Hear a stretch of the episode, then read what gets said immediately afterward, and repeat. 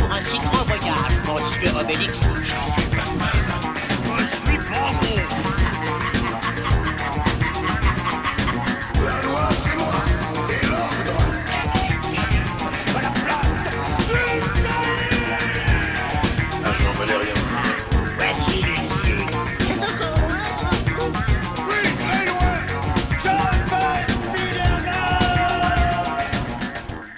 Bonjour et bienvenue à l'Atelier BD, le podcast 100% BD, comics et manga. Avec moi aujourd'hui à la librairie euh, Bulle et compagnie de Carcassonne, euh, Fab, Salut Margot, Salut.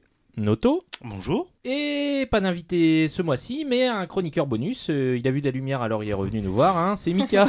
Salut tout le monde. Donc tu nous feras une petite chronique euh, lecture euh, tout à l'heure. Voilà, hein, exactement. On imagine bien. Tu participeras aussi un petit peu à l'actu. Euh, D'ailleurs, en parlant d'actu, ben, on va y aller tout de suite. hein. C'est parti pour l'actu BD du mois.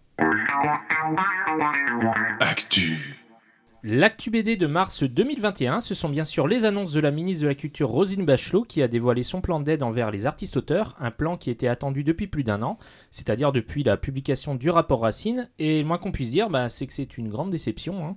Euh, des mesures préconisées par Bruno Racine, il n'y a eu que quelques-unes de retenues, excite donc euh, la réglementation euh, sur euh, un pourcentage minimum de droits d'auteur, et puis surtout, euh, le plus important, le fameux statut professionnel que demandent les auteurs, euh, qui lui a été complètement écarté face au lever de bouclier des organismes présents à la Réunion.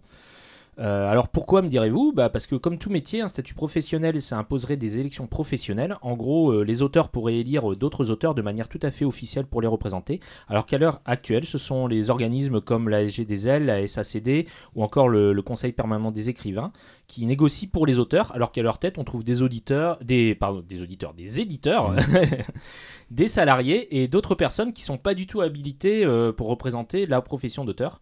Donc quand on sait ça, on comprend pourquoi ces organismes ont fait pression pour qu'il n'y ait pas d'élection professionnelle au sein des artistes-auteurs. Donc voilà, pour résumer, la ni- ministre et quelques organismes ont décidé du sort des auteurs, euh, mais sans eux. Voilà. euh. Comme d'habitude, rien ne change. Bah, c'est plus facile comme ça. hein. Bon, la bonne nouvelle, c'est qu'ils n'ont pas été co- contact, hein, du coup, les auteurs, puisqu'ils n'étaient pas présents à la réunion. Ah bah bon. Ils ont gagné ça au moins. Oui, parce que euh, la ministre a chopé le Covid peu de Oui. temps après. Ah, d'accord. Mais oui. Ah, t'avais pas capté, d'accord. D'ailleurs, euh, si vous voulez en savoir plus sur ces organismes qui représentent les auteurs sans y être habilités, euh, je vous conseille la lecture euh, d'un article publié par Frédéric Maupomé euh, sur actualité.com qui explique bien bah, tout le problème en fait. hein. Suite à ces annonces, évidemment, certains auteurs médiatisés ont fait part, ont fait part de leur désarroi. C'est le cas de Samantha Bailly, par exemple, qui a démissionné de son poste de présidente de la Ligue des auteurs. hein. Elle avait dit que si rien n'avait été fait de concret bah, suite au rapport Racine, elle démissionnerait. Donc euh, elle a tenu Elle l'a parole. Voilà, et Lewis Trondheim, quant à lui, a fait une vidéo un peu choc, je sais pas si vous l'avez vu, Oui. dans laquelle il renvoie au ministère de la Culture euh, sa décoration de chevalier des arts et des lettres. Alors euh, bon, euh, c'est un peu gore parce qu'au début, il fait, il fait croire qu'il se, il se taille, euh, taille la main pour euh, et qu'il verse son sang euh, sur la médaille. J'ai trouvé ça cru. ridicule un peu quand même. Je veux bien qu'il fasse la vidéo et tout, mais Ouais, mais le but c'est que ça fasse parler. C'est c'est le cas, ça a fait Non, c'est bien parce qu'à la fin, il a montré le trucage que moi, j'avais pas Ouais, compris. ouais, ouais, c'est bien. Ça, ça donne des- saignait des- sur. Mais non, non, on le voyait. Noto, il est tombé dans les pommes. voilà. Pour ceux qui veulent faire des films d'horreur amateurs. Enfin, ceci dit, c'est quand même un geste symbolique fort que de renvoyer sa médaille euh, et de faire une vidéo pour que tout le monde soit bien au courant. je suis d'accord pour la vidéo et tout, mais la mise en scène, j'ai pas été. Moi, j'ai, moi, j'ai trouvé ça. Je trouve que ça, T'as ça vu- faisait perdre un impact en fait. Tu trouvais, ça- t'as vu que c'était faux quoi. C'était- c'était Non, mais même pas, même pas. En fait, c'est le, le fait de dire euh, qu'il se taille les veines, machin et tout. Ouais. J'ai, j'ai trouvé que c'était euh, peut-être un peu trop euh, et qu'il aurait pu peut-être faire un truc plus plus expli- enfin euh, ouais plus détaillé quoi parce que ok il, a- explique a un petit peu quand même. hein, il a- Oui, il a Ouais. expliqué. Ouais. Et à la fin, il met d'ailleurs sa médaille dans une enveloppe qu'il rédige au nom du ministre de l'Inculture. Donc euh, voilà, c'est vraiment très clair quand même. Mais il n'est pas très doué en effets spéciaux. On peut continuer. L'autre annonce importante du mois, c'est le Festival d'Angoulême qui a finalement décidé d'annuler son édition de juin. Euh, le prolongement de la crise sanitaire plus la menace de boycott des auteurs a finalement eu raison de cette édition 2021. De toute façon, ça sentait le roussi hein, depuis le début, cette histoire. hein. Oui. C'est rigolo parce qu'ils font plein de trucs sans les auteurs, mais d'un coup ils s'aperçoivent que sans les auteurs, ben, finalement ils peuvent pas faire le festival.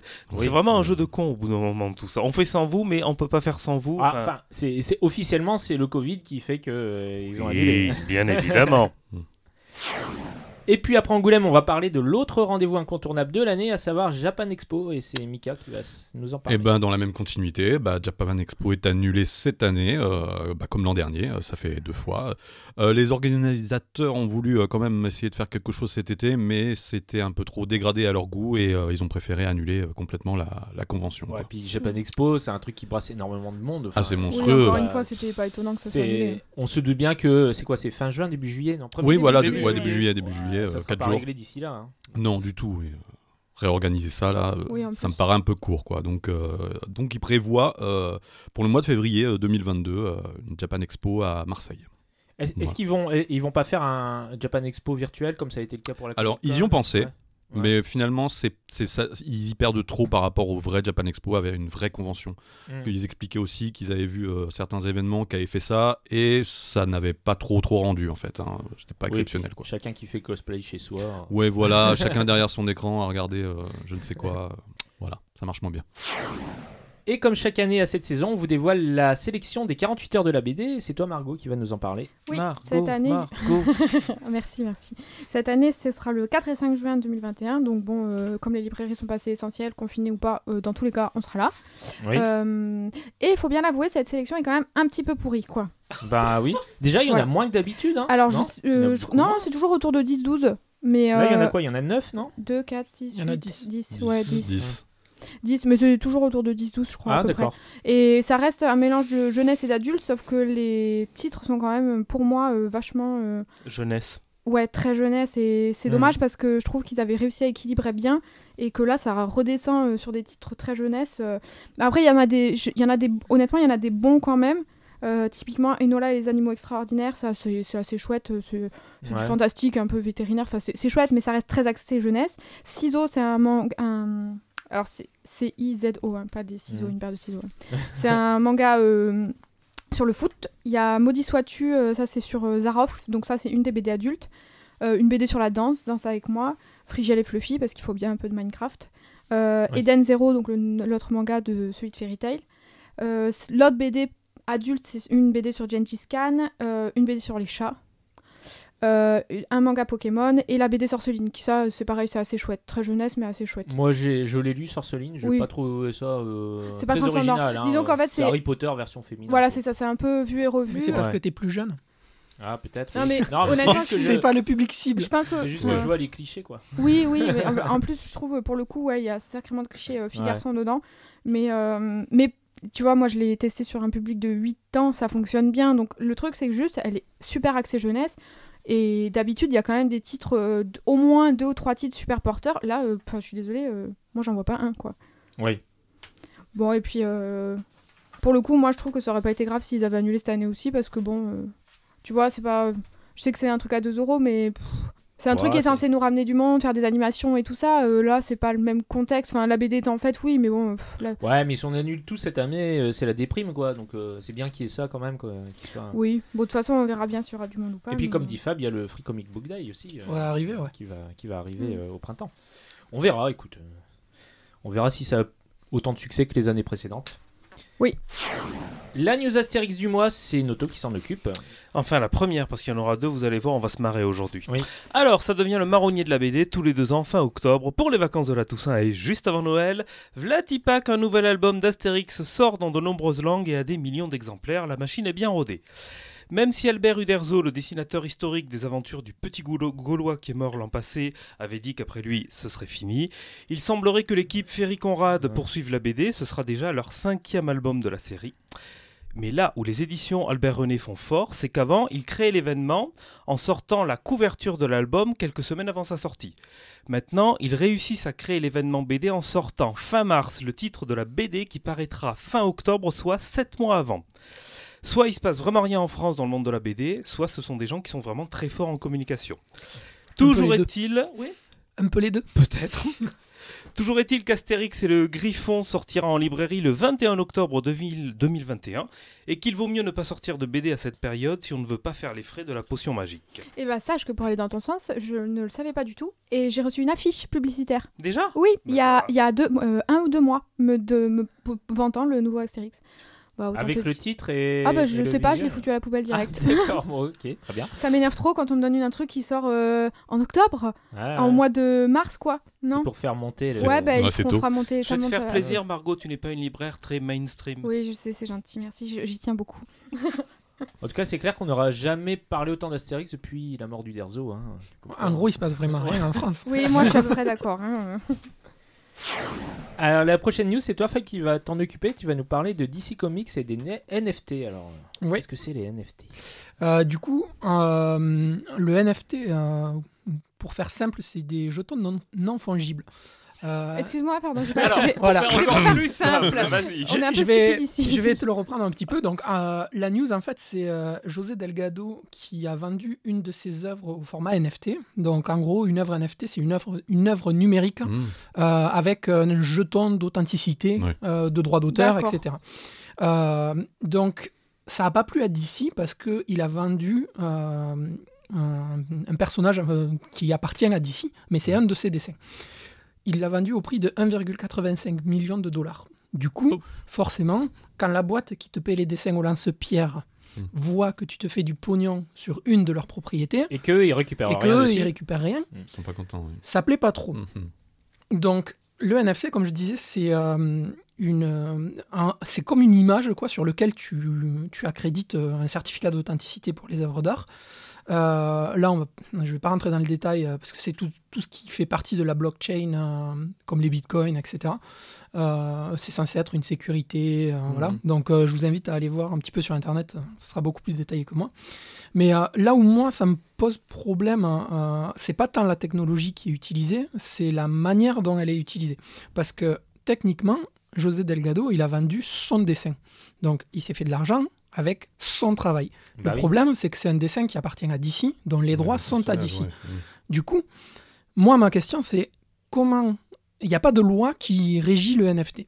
Comment tu peux choisir si l'argent va à telle ou telle personne? Parce que, mettons, moi, je récupère une image sur Internet. J'en crée un NFT. Je peux le faire, hein, c'est pas un problème. Euh, Il y a des sites qui, le, qui te génèrent le certificat, etc. Mais j'ai volé cette image, enfin j'ai volé, j'ai récupéré cette image sur Internet. C'est pas moi qui l'ai fait, mais c'est moi qui ai fait le NFT. Le NFT est à moi, Mhm. je le vends, cet argent me revient. Sauf que l'image de base originale, c'est un artiste qui l'a fait. Et il Bah va oui, rien mais- toucher. Oui, d'accord, mais, mais c'est pas. euh, Enfin, il peut, il peut te- il peut t'attaquer en justice parce que c'est pas, c'est pas ton image, c'est pas toi qui l'as créé. C'est ton. NFT. C'est toi- NFT, mais c'est toi pas qui as ton créé le-. Ouais, oui, mais c'est toi qui as créé le NFT. Il n'y a Oui. pas de loi contre le Il y a un NFT. vide juridique là en fait, c'est ça Ouais, en ouais. fait. Donc en fait, en gros, et pour revenir à ça, il y a un GIF qui s'est vendu euh, à je sais pas combien de millions, un truc que tout le monde utilise sur les réseaux sociaux, à des- mais genre toutes les 10 minutes, euh, il est utilisé. Ben, la personne qui a fait le NFT, elle est riche, et la personne qui a fait le GIF, ben voilà. Qu'est-ce que tu veux qu'il y arrive Elle a aucune. euh, C'est lequel je, je le mettrai, mais euh, je, je l'ai plus là. En fait, le NFT, c'est parti très rapidement parce que euh, la NBA a développé ça. Euh, la NBA, c'est euh, la ligue de basket, Oui, oui. qui a développé le NBA Top Shot. Top Shot. C'est un site sur lequel euh, des extraits de, de shoot de joueurs, ou des extraits de matchs, euh, de dribbles, etc., sont découpés, signés numériquement, et tu peux acheter ça. Alors moi, je trouve que c'est un attrape-couillon fou. de... Ouais, c'est un de- c'est attrape-couillon de nouveaux riches, parce que forcément, ça se paie avec de la crypto-monnaie. La crypto-monnaie, il y a de la spéculation, il n'y a pas de loi qui régisse ça là-dessus. Mhm. Donc voilà. Mais tu peux également en faire une œuvre d'art euh, à part entière. Euh, là récemment, j'ai vu, euh, c'est le dernier shoot d'un joueur de basket, donc de Vince Carter, qui a fini sa carrière. Son dernier shoot sur le terrain, c'était le dernier match de la saison, un peu avant le Covid. Il a été vendu à je sais plus combien de millions, et la personne en a fait un cadre numérique dans lequel tu as un petit bouton on-off, tu l'allumes, et tu vois les 10 ou 20 dernières secondes de ce shoot qui tourne en boucle tu peux en faire une œuvre d'art au même titre que le papier. Mais là où moi, je me pose une vraie Mhm. question, c'est qu'avec le NFT, regarde, j'achète des planches, parce que j'adore avoir quelques planches. J'ai des planches de Matteo Santoluco, des Mhm. Tortues Ninja. Je les scanne, j'en fais un NFT. Je les vends. Ben, Mhm. Je vends mon NFT de ma planche qui m'appartient, c'est moi qui l'ai acheté. Mais c'est pas mon travail. C'est pas, c'est comme une planche originale. Hein. C'est les planches originales des auteurs. euh, Enfin, ils vendent leur, ils vendent leur planche originale.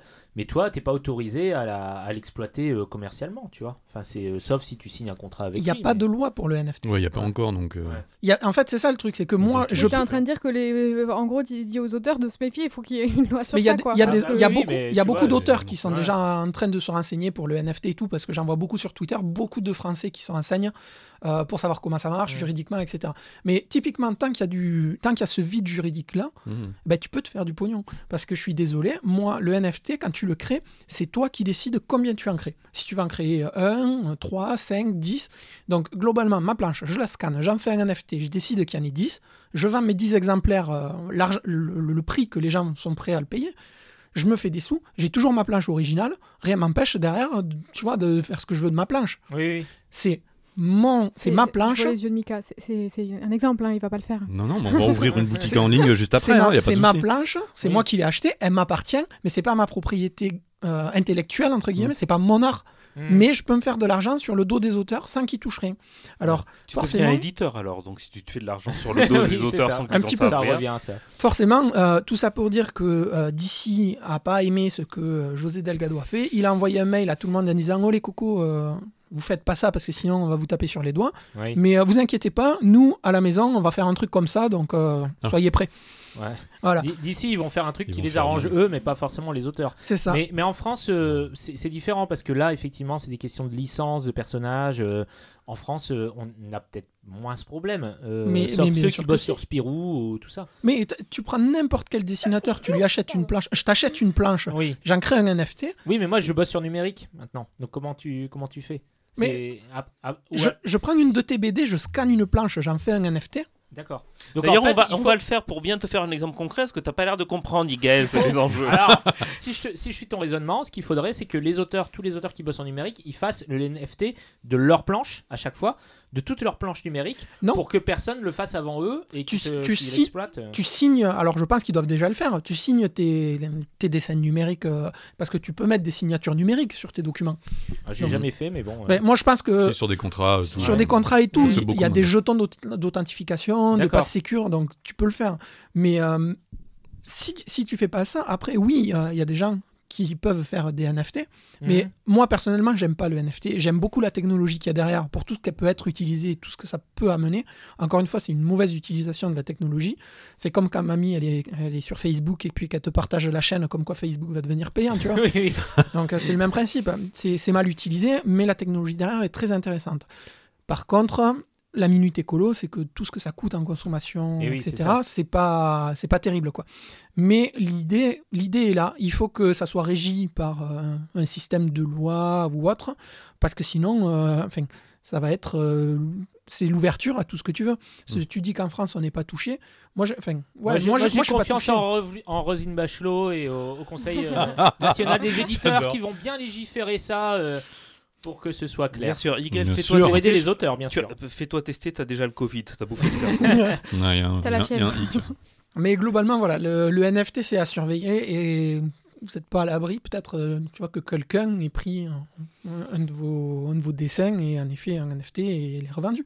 D'accord. N'importe quel dessinateur peut le faire. hein. Oui. Euh, Enfin, même si tu n'es pas dessinateur. Quand moi, j'ai vu des choses qui se vendent parce que j'ai été chercher, euh, j'ai été me renseigner sur les sites et tout. Quand tu vois certains trucs qui se vendent, tu as des morceaux de. Tu as un dessin, euh, un dessin, un bonhomme bâton, euh, un rond de trait, voilà, un petit corps, avec euh, 10 secondes de son euh, de mer ou quoi. Ben, ça se vend. C'est une œuvre NFT. Ah ouais. Chacun peut faire ce qu'il veut. Du coup, ça ouvre la porte. Enfin, c'est la porte ouverte à, à n'importe quoi. En fait, c'est un peu. Moi, je trouve que c'est un attrape couillon de nouveaux riches. Oui. En gros, c'est ceux qui se sont fait de l'argent avec de la crypto-monnaie ou autre. Écoute, Voilà. tant qu'il y a du pognon à se faire euh, pour. euh, À tous nos auditeurs malhonnêtes, voilà. voilà des bonnes idées.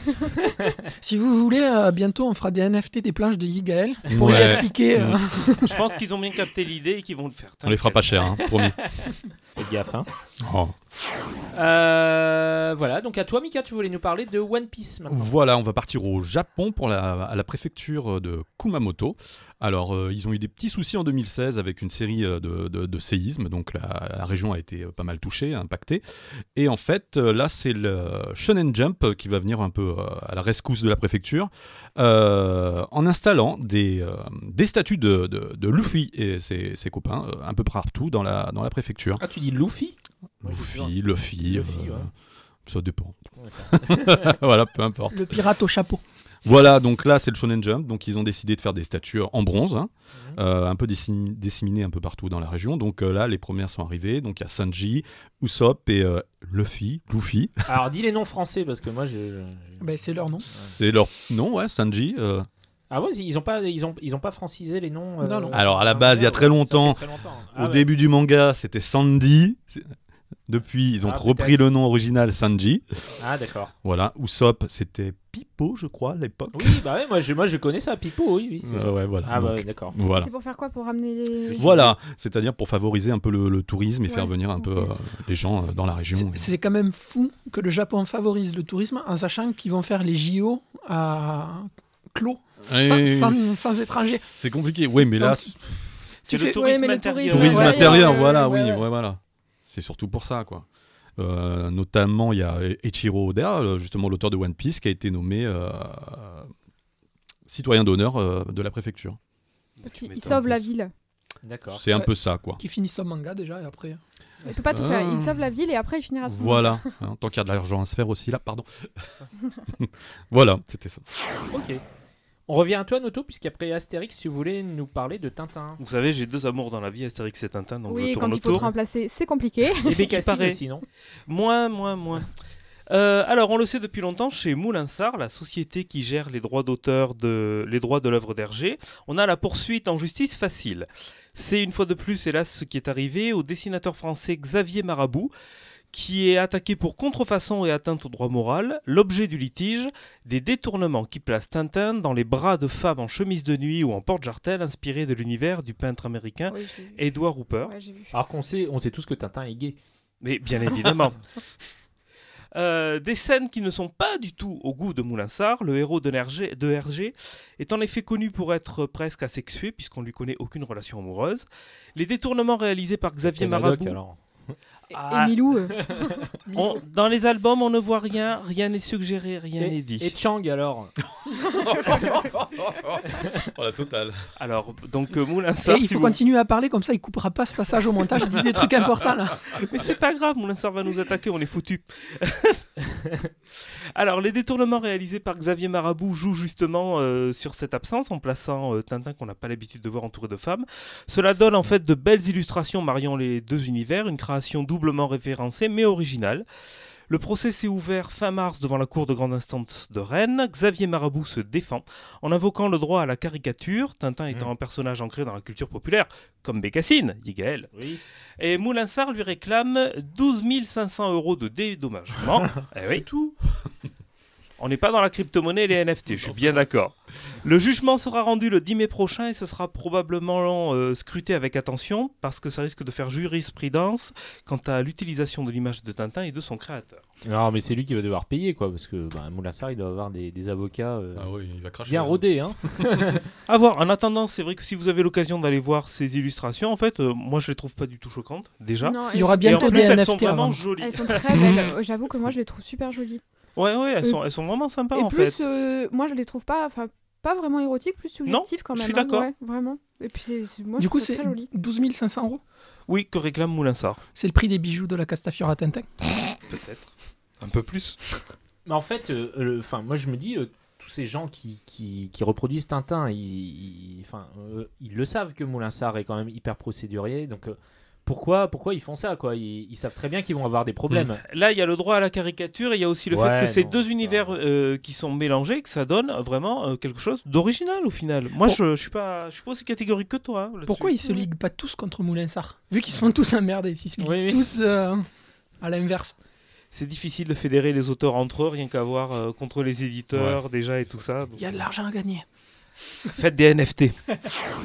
Et après Tintin, on va continuer dans les licences à succès avec euh, Dragon Ball, n'est-ce pas Mika? Oui, alors une mauvaise nouvelle pour Margot. hein. Oui. C'est l'arrêt de commercialisation bah, des Dragon Ball en euh, sens français de lecture. En Et fait, le- hein. la double édition aussi, c'est ça? Oui, c'est ça, bah, ceux qui sont en sens français de toute façon. Ouais. Donc les deux euh, Mais la out. double édition, je m'en fous. Par contre, la, la petite un peu vintage, là, je suis dégoûtée, c'est celle que je vends le plus. Eh la, la ouais. pastel là, celle, Oui. ouais, celle avec le personnage sur Mais fond. oui. Donc, t'as jusqu'au- jolie celle-là. T'inquiète, moi je vais tous te les prendre. Eh ben, t'as jusqu'au 30 novembre, bah, parce qu'après, c'est c'est terminé. Ouais, il y a hein. déjà. Alors, je sais pas si. Il vont- restera la Perfect, édi- Perfect Edition et euh, la- celle qui est en sens japonais euh, normal. Ouais, mais je crois qu'il y a déjà un ou deux numéros. euh, Enfin, en tout cas, moi, je- j'ai un ou deux numéros de la pastel qui sont euh, notés indisponibles. Je sais pas si Ah, c'est le cas ou si c'est euh, des petites réappros de stock, je sais pas. mais... Mais en tout cas, il y a déjà deux, deux ou trois numéros. Après, c'est vrai qu'il y avait trop d'éditions, mais par contre. euh, Il y a quatre, hein, donc, euh, Oui, mais il pourrait. Enfin, je- je- Bah, ils peuvent enlever la double et celle de la première euh, version euh, dans le sens japonais. Ils laissent la perfect. Ils La laissent la très bien, perfect et, le, la et la première Elle pastel. a juste trois coquilles, mais elle est bien. J'aime pas les fautes d'orthographe. D'accord. Et en plus, non, il y a une autre édition, celle qui était sortie en kiosque euh, grand format euh, sur du papier. Ah oui, exactement comme One Piece et ouais. Naruto. ouais. Le Oui. papier est pas terrible, Mais je le sais pas format si est ça continue à être euh, elle, a, édité, elle ça. a fini. hein. Ah, ça a fini Ouais, ouais, c'était sous, sous souscription où tu t'abonnes, tu sais, Ouais, mais tu je trouvais pas ça qualitatif niveau Non, non, couverture et tout. C'est j'ai c'est pas qualitatif. En Non. plus, c'est dommage, c'était les, les, les dessins de couverture originale Mm. Colorés, mais en gros, tu avais en orange euh, Ouais. numéro euh, exclusif, édition, Mm. machin. Ça gâchait un peu. Mais moi, ce Mais que- euh, là, le, le truc d'exister, le mérite d'exister. Mais moi, ce que j'aime pas, c'est que on... comme il y a eu beaucoup d'éditions différentes, bah, moi j'ai tranché par. Enfin, on n'a pas, on n'a pas tous euh, les moyens d'avoir les quatre éditions en stock dans nos librairies. Donc moi, j'avais tranché, j'avais pris la pastel parce que je trouve qu'elle est, elle est pratique pour les jeunes qui veulent commencer un premier manga. Justement, le sens français, ouais, c'est peut-être pas le vrai, mais c'est super pratique pour les tout petits qui veulent commencer. Enfin, les tout petits, les, les gosses. Bah oui, bah excuse-moi, il y en a de 8 ans qui veulent le commencer. Mais bien sûr, non, on dit pas Donc, le contraire. Voilà, donc, et qui veulent le commencer. Elle a un petit côté vintage rétro que j'aime bien. Et bah, du coup, moi, j'ai toujours vendu celle-là. Et maintenant, il va falloir que je dise aux gens qui ont commencé cette série chez moi qu'il va falloir qu'ils se bougent le cul pour l'acheter, sinon ils vont pas l'avoir. Et en plus de ça, tu es sûr derrière que ces collections-là, elles vont spéculer sur Ah Internet. oui, c'est sûr. donc ça, Ah en oui, fait, bah, ça, oui. m'énerve ça de la part de Glénat. C'est que les mecs, vous avez assumé de faire quatre éditions, maintenant vous suivez quoi. Oui, mais au bout d'un moment, fallait peut-être qu'ils tranchent, quoi. Oui, bah la double, pas la vintage pastel. Ok, on va passer maintenant à la rubrique joyeuse, hein, la rubrique nécro. C'est la rubrique de Yigael. Voilà, c'est ma petit, mon petit plaisir. euh. Avec euh, le décès de Claude Lacroix le 2 mars dernier, alors euh, dessinateur mais aussi scénariste, il a collaboré à divers journaux, Les Pieds Nickelés, Lisette, où il publie la série Farfelune. Il a participé également à Pilote, Métal Hurlant, Okapi, Je bouquine. Il avait 77 ans. Et puis décès également de Michael Koniger, euh, dessinateur et scénariste passionné d'histoire contem- contemporaine. Il a écrit et dessiné des récits de guerre aux éditions Paquet, comme Misty Mission, ou encore Berlin sur un autre tombeau. C'est lui aussi qui a fait la série Bushido, alors pas celle dessinée par euh, hein, qu'on avait reçue le mois dernier, euh, mais une autre plus réaliste, euh, publiée là aussi chez Paquet. Euh, il est mort assez jeune puisqu'il avait que 49 ans. On va passer maintenant aux adaptations, avec euh, la première adaptation, celle du manga To Your Eternity, qui arrive euh, en série animée chez Crunchyroll. Alors, euh, To Your Etern- Eternity, à la base, c'est un manga fantastique de Yoshitoki Oima, qui raconte l'histoire d'une entité immortelle envoyée sur Terre, qui va interagir et parfois fusionner avec les différentes formes de vie qu'elle va croiser sur sa route. La série a été annoncée pour euh, début avril sur la plateforme française de Crunchyroll, donc logiquement, vous devriez déjà pouvoir la regarder. C'est très bien. C'était Ouais, l'auteur de A Silent Voice pour Oui, ceux qui ça parle. Alors, Silent Voice, c'est, euh, ça parle de harcèlement Oui. et de handicap, Ouais. hein, c'est ça. Mais c'est toujours des mangas euh, pleins de d'émotions et très. euh, Mais c'est vraiment très intéressant. Euh... To Your Eternity parce que les... en tout cas moi là j'en avais lu une dizaine. C'était rigolo parce que chaque tome se... pour moi se ressemblait pas. Il se passait euh, comme il avançait euh, cette entité elle avançait sans arrêt dans comme un parcours de vie en fait. Mhm. il y avait il se passait des trucs totalement différents dans chaque tome. C'est t'avais l'impression de lire une histoire un peu différente euh, comme bah, lui qui découvre un peu le, le monde quoi. Mais c'est franchement c'est un super manga. Donc c'est bien. Moi j'aime bien quand les animés sortent sur ça parce que ça relance les ventes en général et ça Eh fait oui. connaître la série à des gens qui la connaissaient pas. Donc comme pour Tokyo Revengers bientôt Le premier épisode est sorti. ah cool Hier. Donc Voilà. euh, samedi euh, 10 avril. C'est sur, c'est sur Netflix, non, Tokyo Revenger Euh, Je- non, je Non, Non, sais pas pas. si c'est pas Wakanim. si c'est Ah. Wakanim je crois Ah, d'accord. Bon, moi j'ai vite fait regarder, l'animation est, on va dire, correcte. Ouais. C'est un premier numéro qui, voilà, ça, ça se laisse regarder, mais il va falloir un peu plus et j'espère que qualitativement ça va augmenter parce que sinon ça va ça risque d'être un petit peu euh, Là, tu parles de Tokyo Revenger. de Tokyo Ah Revenger. oui, ouais. d'accord, ouais. Ok, et Netflix vient également d'annoncer l'adaptation de Jupiter's Legacy, le comic book de Mark Millar et euh, Frank euh, Quitely. Alors Mark Millar, c'est celui qui avait fait Kick-Ass, euh, euh, ouais, Mm. non, euh, qu'est-ce qu'il avait fait aussi? Kingsman, Kingsman aussi, et puis, euh, et puis aussi le, le film qui a été... Girl, Euh, oui, et... ah, je sais, choisis ton destin. Il y a eu un film... euh, Wanted. Wanted, c'est ça, exactement.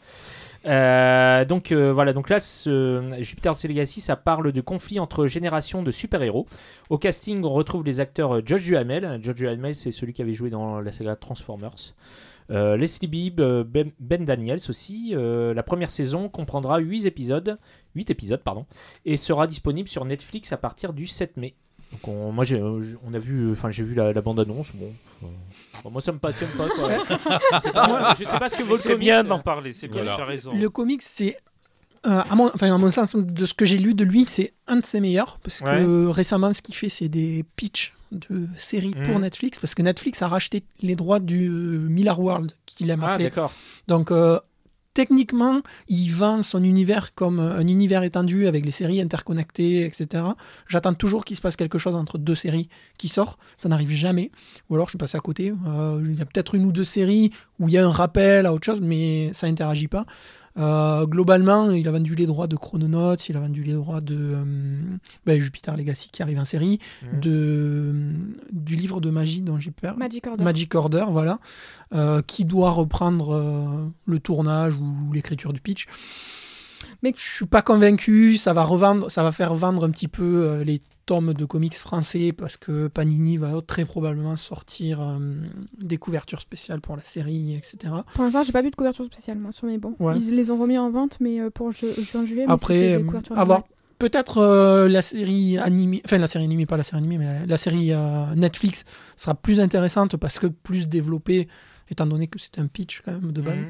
Mais euh, le comic, c'est en deux tomes. Donc euh, voilà, à voir ce que ça vaut. hein. Et c'est pas lui aussi euh, qui avait fait Chrononauts avec euh, Si. Sean Murphy? Oui, ok. ce que j'avais dit. Ah, tu l'as dit? J'ai écouté d'une oreille. C'est pas grave. On sent que tu t'es intéressé au sujet quand même, c'est Mais bien. non, non, j'écoutais en fait autre chose et après j'ai pensé et j'ai oublié d'écouter. Ok. Et Et ju- juste oui. euh, avant, euh, on a aussi l'adaptation, euh, je vais toucher un mot de Invincible.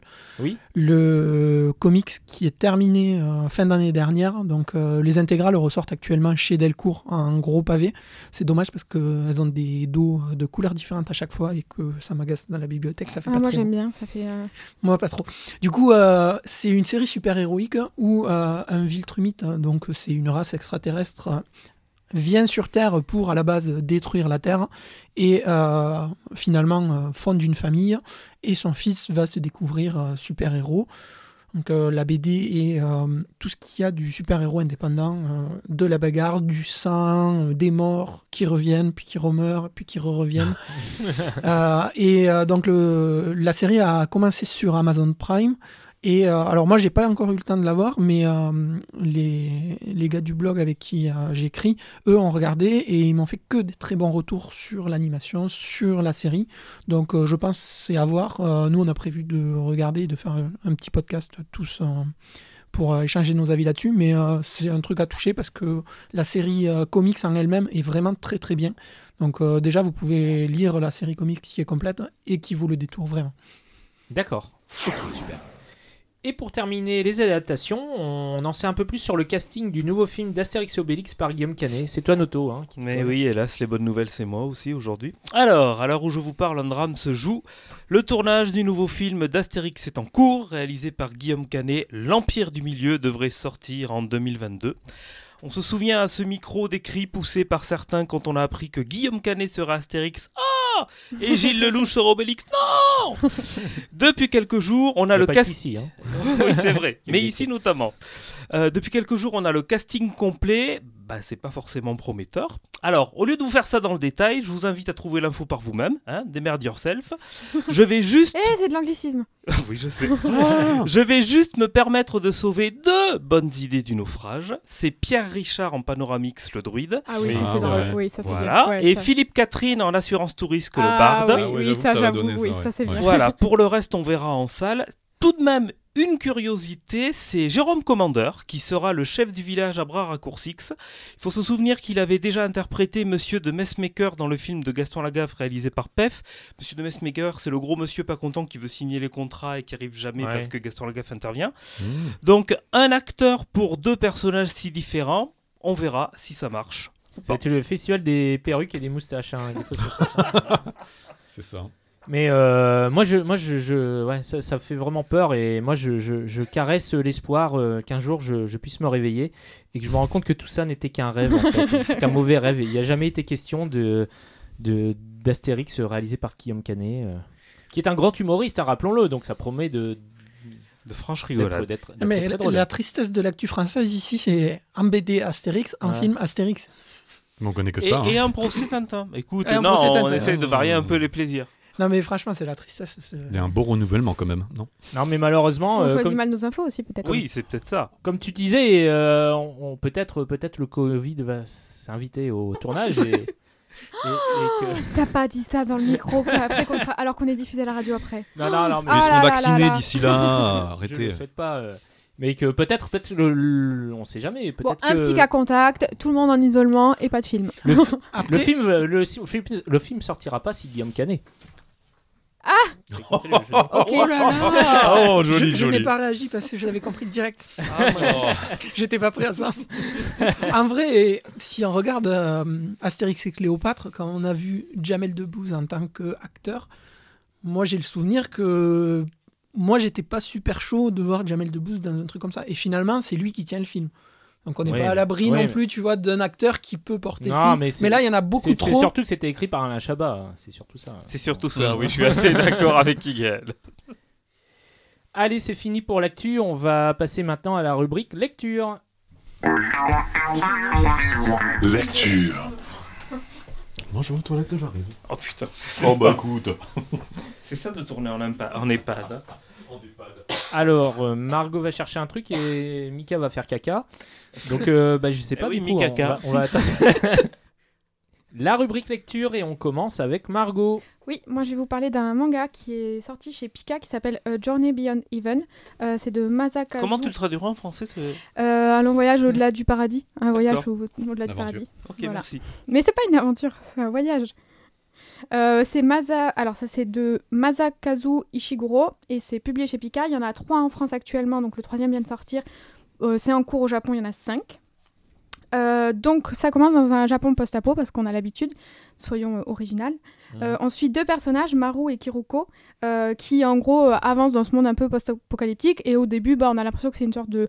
Comment dire bah, ils avancent et ils essaient de survivre. Et il y a deux narrations. En parallèle, on suit un groupe d'enfants qui vit dans une sorte d'école euh, cernée de hauts murs où euh, ça a l'air d'être euh, la profusion de- d'eau, de nourriture. Ils ont l'air d'être à l'abri et ils ont l'air d'aller très très bien. Donc en fait, le, le duo qu'on suit au début, Maru et Kiruko, eux, ils ont l'air d'aller de chercher ce paradis. D'où A Journey Beyond Even. Voilà. Euh, dans ce monde-là, il y a des euh, créatures euh, terrifiantes, vraiment dégueulasses d'ailleurs, Mm. si vous tombez sur. oui, oui, j'en ai vu Voilà. quelques-unes. Euh, qui s'appellent des dévoreurs ou des Iruko. C'est des monstres en fait qui bouffent les humains. Oui, voilà. Ouais, oui. Ça reste du seinen, hein, je préviens. tu tombes sur les scènes un peu. euh, Oui, c'est du seinen. Et euh, du coup, on alterne les deux points de vue. Donc, on se doute qu'il y a un lien entre les deux. Notamment, il y a deux personnages qui se ressemblent énormément dans les, dans les deux. C'est pas des temporalités différentes, mais dans les deux narrations différentes. Et euh, donc, c'est, euh, ça va beaucoup jouer sur le, le mystère et le mystère et à savoir aussi comment. Pourquoi ils sont enfermés Est-ce qu'ils sont conscients d'être enfermés dans cette école Les deux autres, euh, pourquoi ils cherchent cet endroit Parce que tous les deux ont. En fait, ce duo, il est. euh, Elle, elle est, comment on dit, chasseuse de primes, en, en quelque sorte. En gros, il l'a- le garçon l'a embauché pour être son garde du corps et l'emmener à cet endroit-là. Parce que lui, on lui a donné une mission aussi. Sauf que elle, elle, est- elle y va intéressée parce qu'elle cherche quelqu'un qui serait potentiellement lui aussi dans ce, paradis, comme ils le disent. Euh, donc, pour moi, le point fort de cette série, c'est euh, l'intrigue complètement parce que ça joue entre, ça joue vraiment sur le mystère. Donc, t'as pas vraiment l'ambiance de survival, même si ça y est parce que c'est dans un monde post-apo où il y a des créatures horribles. Mais euh, t'as plus l'impression de pourquoi en fait les- leur quête à eux et pourquoi ces enfants enfermés dans cette école avec des robots et des adultes au comportement hyper étrange euh, qui est il y a il y a plein de choses autour de la manipulation génétique euh, des ouais parce que en gros, il se passe un truc dans le 1 que je vais pas dire pour ceux qui veulent le dire, qui va euh, déclencher la suite de la série. Voilà, en quelque sorte. Euh, après, un des autres points forts de cette série, c'est le duo de Maru et de Kiruko qui est euh, vraiment excellent parce que, en fait, ils sont à la fois complémentaires, à la fois différents. En fait, au début, il l'appelle Frangine, donc on a l'impression que c'est Oui, un petit frère avec sa grande sœur. Et, euh, et en fait, pas du tout. À un moment, il y a un quiproquo et quelqu'un lui dit non, non, c'est juste, il a pris l'habitude de m'appeler comme ça, mais, euh, mais on n'est pas du tout, euh, on n'est pas du tout frère ou sœur. Mais en, en quelque sorte, lui, il doit avoir entre 15, presque 15 ans et elle entre 18 et 20. Et, euh, et en fait, ils sont de la génération post, euh, Apocalyptique. post-catastrophe et la Mhm. catastrophe est jamais nommée. Mais euh, on n'a jamais su ce qui s'est passé, mais pour moi c'est un détail parce que on sait tous que s'il y a un apocalypse, ce sera la faute de l'homme. Donc j'ai envie de te dire, euh, quand bien même on saurait ce qui s'est passé, c'est peut-être pas super important. Enfin moi ça me gêne pas qu'on sache pas pour l'instant au bout de trois tomes ce qui s'est passé ou pas. Et, euh, et du coup, ils sont hyper complémentaires et ils, ont, ils, ils restent, euh, ça, ça reste un manga, alors post-apo, donc un peu sombre, avec du sang, de la violence, euh, donc un côté hyper mature. Mais ça reste euh, presque deux adolescents qui, filles, garçons, qui n'ont qui ont Mhm. pas de lien de parenté, qui se découvrent un peu. Et du coup, oui, ça donne des passages sur lesquels Oui. vous êtes tombés, où il y a un peu d'unité, il y a un peu de découverte de l'autre. Donc en fait, ça donne un manga à la fois catastrophe, à la fois il y a des scènes hyper drôles et légères entre eux deux, où en fait, euh, ça, ils ont des comportements d'adolescents en fait. Mais Ouais. de temps en temps, bah, ils doivent défoncer du monstre. Donc euh, c'est rigolo. Et en fait, lui, il a la capacité bon de, toucher en touchant les, les, les dévoreurs, d'atteindre leur cœur et de les tuer. Mais pour ça, il faut qu'ils arrivent à l'approcher sans se faire euh, bouffer. Mhm. Et elle, elle a trouvé un flingue qu'on lui a légué. Et en fait, c'est une sorte de flingue laser qui peut tirer 4 coups et après, il est déchargé. Et entre chaque coup, il faut attendre 30 secondes. Donc autant te dire qu'il faut être bien préparé au niveau stratégie pour pas Alors. se faire dévorer. C'est un bon FPS. Bah, en fait, du coup, ça donne aussi des scènes drôles parce que tu peux avoir un truc genre Ah mon dieu, le monstre nous attaque. Et là, euh, t'as le flingue qui tire. Et puis, euh, oups, les piles sont déchargées. D'accord. Voilà, ça fait des petits trucs comme ça. Mm. Donc ça, après au niveau du dessin, moi j'aime bien parce que ça, les décors sont hyper soignés. Ça, c'est vraiment quand ils avancent, t'as l'impression d'être dans le Japon euh, bah, post-apo. Mhm. Et à côté, les visages sont un peu plus simples, mais du coup ça permet, je trouve, de mm, faire un pas un contraste parce que leurs visages sont quand même euh, super bien dessinés, mais c'est pas euh, les mêmes, ouais, c'est pas le même fond que les personnages comment ils évoluent. Mais ça permet pour moi de se concentrer sur l'intrigue qui est le principal du, du manga. T'es pas sur euh, pour moi, t'es pas comme sur Akira ou Tsugumi Project, je crois que j'en avais parlé. euh, Oui, oui, oui. Où c'est vraiment des gros aplats noirs, euh, euh, plein de détails et machin et tout ça. Là, les décors sont pleins de détails, Mhm. mais tu te concentres pas. C'est pas, tu vois, c'est pas un manga genre. Pourtant, il y a plein de morts et du sang. hein. Franchement, euh, tu, tu, tu sens que c'est un peu comme Game of Thrones où tes personnages Oui, principaux ils vu- peuvent très oui, bien crever et tu scène. euh, as vraiment la tension voilà. de. bah, ils peuvent vraiment mourir du- d'une page à l'autre. euh, Ouais. Je pense qu'ils peuvent vraiment. c'est Moi, c'est bien parce qu'en général, les persos principaux, t'as pas trop peur pour eux. Mais là, là, tu peux vraiment craindre qu'il y en ait un qui se fasse bouffer par un dévoreur. Et hum, donc, ouais, j'aime bien. C'est un décalage un peu entre un manga post-apo, des scènes euh, drôles, un peu légères, et, euh, et plein de mystères. Plein de mystères. Et t'as Et dit voilà. aussi du cul. Et il y a un peu Pas de. la alors, nudité, c'est pas du du. cul. Non, alors, dit il y a- c'est du cul oui, il y a- alors c'est la nudité, c'est parce qu'il n'y a pas encore de scène de cul, mais il y a des scènes rigolotes où ils sont tout nus. Ça va venir. Mais il n'y a pas de gros nichons, donc c'est pas du fan service. Moi, c'est ça que j'ai bien aimé, c'est que ça reste un peu comme si c'était. C'est pour ça que j'ai dit que ça, ça reste des adolescents. Tu découvres vraiment leurs premiers émois, quoi. Euh, genre, lui, il va de temps en temps, bah, oui, il va mater ses seins, mais bah, c'est pas. Pour une fois, en plus, tu vois, il n'y a pas de gros nichons, c'est vraiment genre juste bah, comme un garçon qui vit Ouais. seul dans un monde dévasté où elle est la seule euh, personne physique qui ressemble à une fille. Tu fais une fixette sur les gros nichons. On n'a Oui, pas, euh, on n'a pas l'impression que ça a été écrit par un collégien comme euh, pour notre lecture commune du mois dernier, par exemple. Voilà, c'est ça. C'est vraiment, t'as pas l'impression que c'est là pour faire du fan service. C'est vraiment plus, tu suis des adolescents bah, qui sont euh, physiquement filles et garçons, donc qui vont Mhm. euh, penser euh, au désir. Mais ce que j'aime bien, c'est que ce que je ne dis pas, il y a aussi, je pense, euh, une réflexion sur le genre suggéré. Je n'en dis pas plus parce que c'est révélé dans le tome 1, mais je pense qu'il y a quelque chose sur euh, le côté genré, parce que le personnage du garçon, au début, on le prend pour une fille, et le personnage de la fille va vite se... enfin, il va y avoir un truc que je ne dis pas, mais voilà. Donc j'aime bien cette petite réflexion euh, qui donne un, peu, un côté un peu plus intéressant aussi au, au manga. Voilà.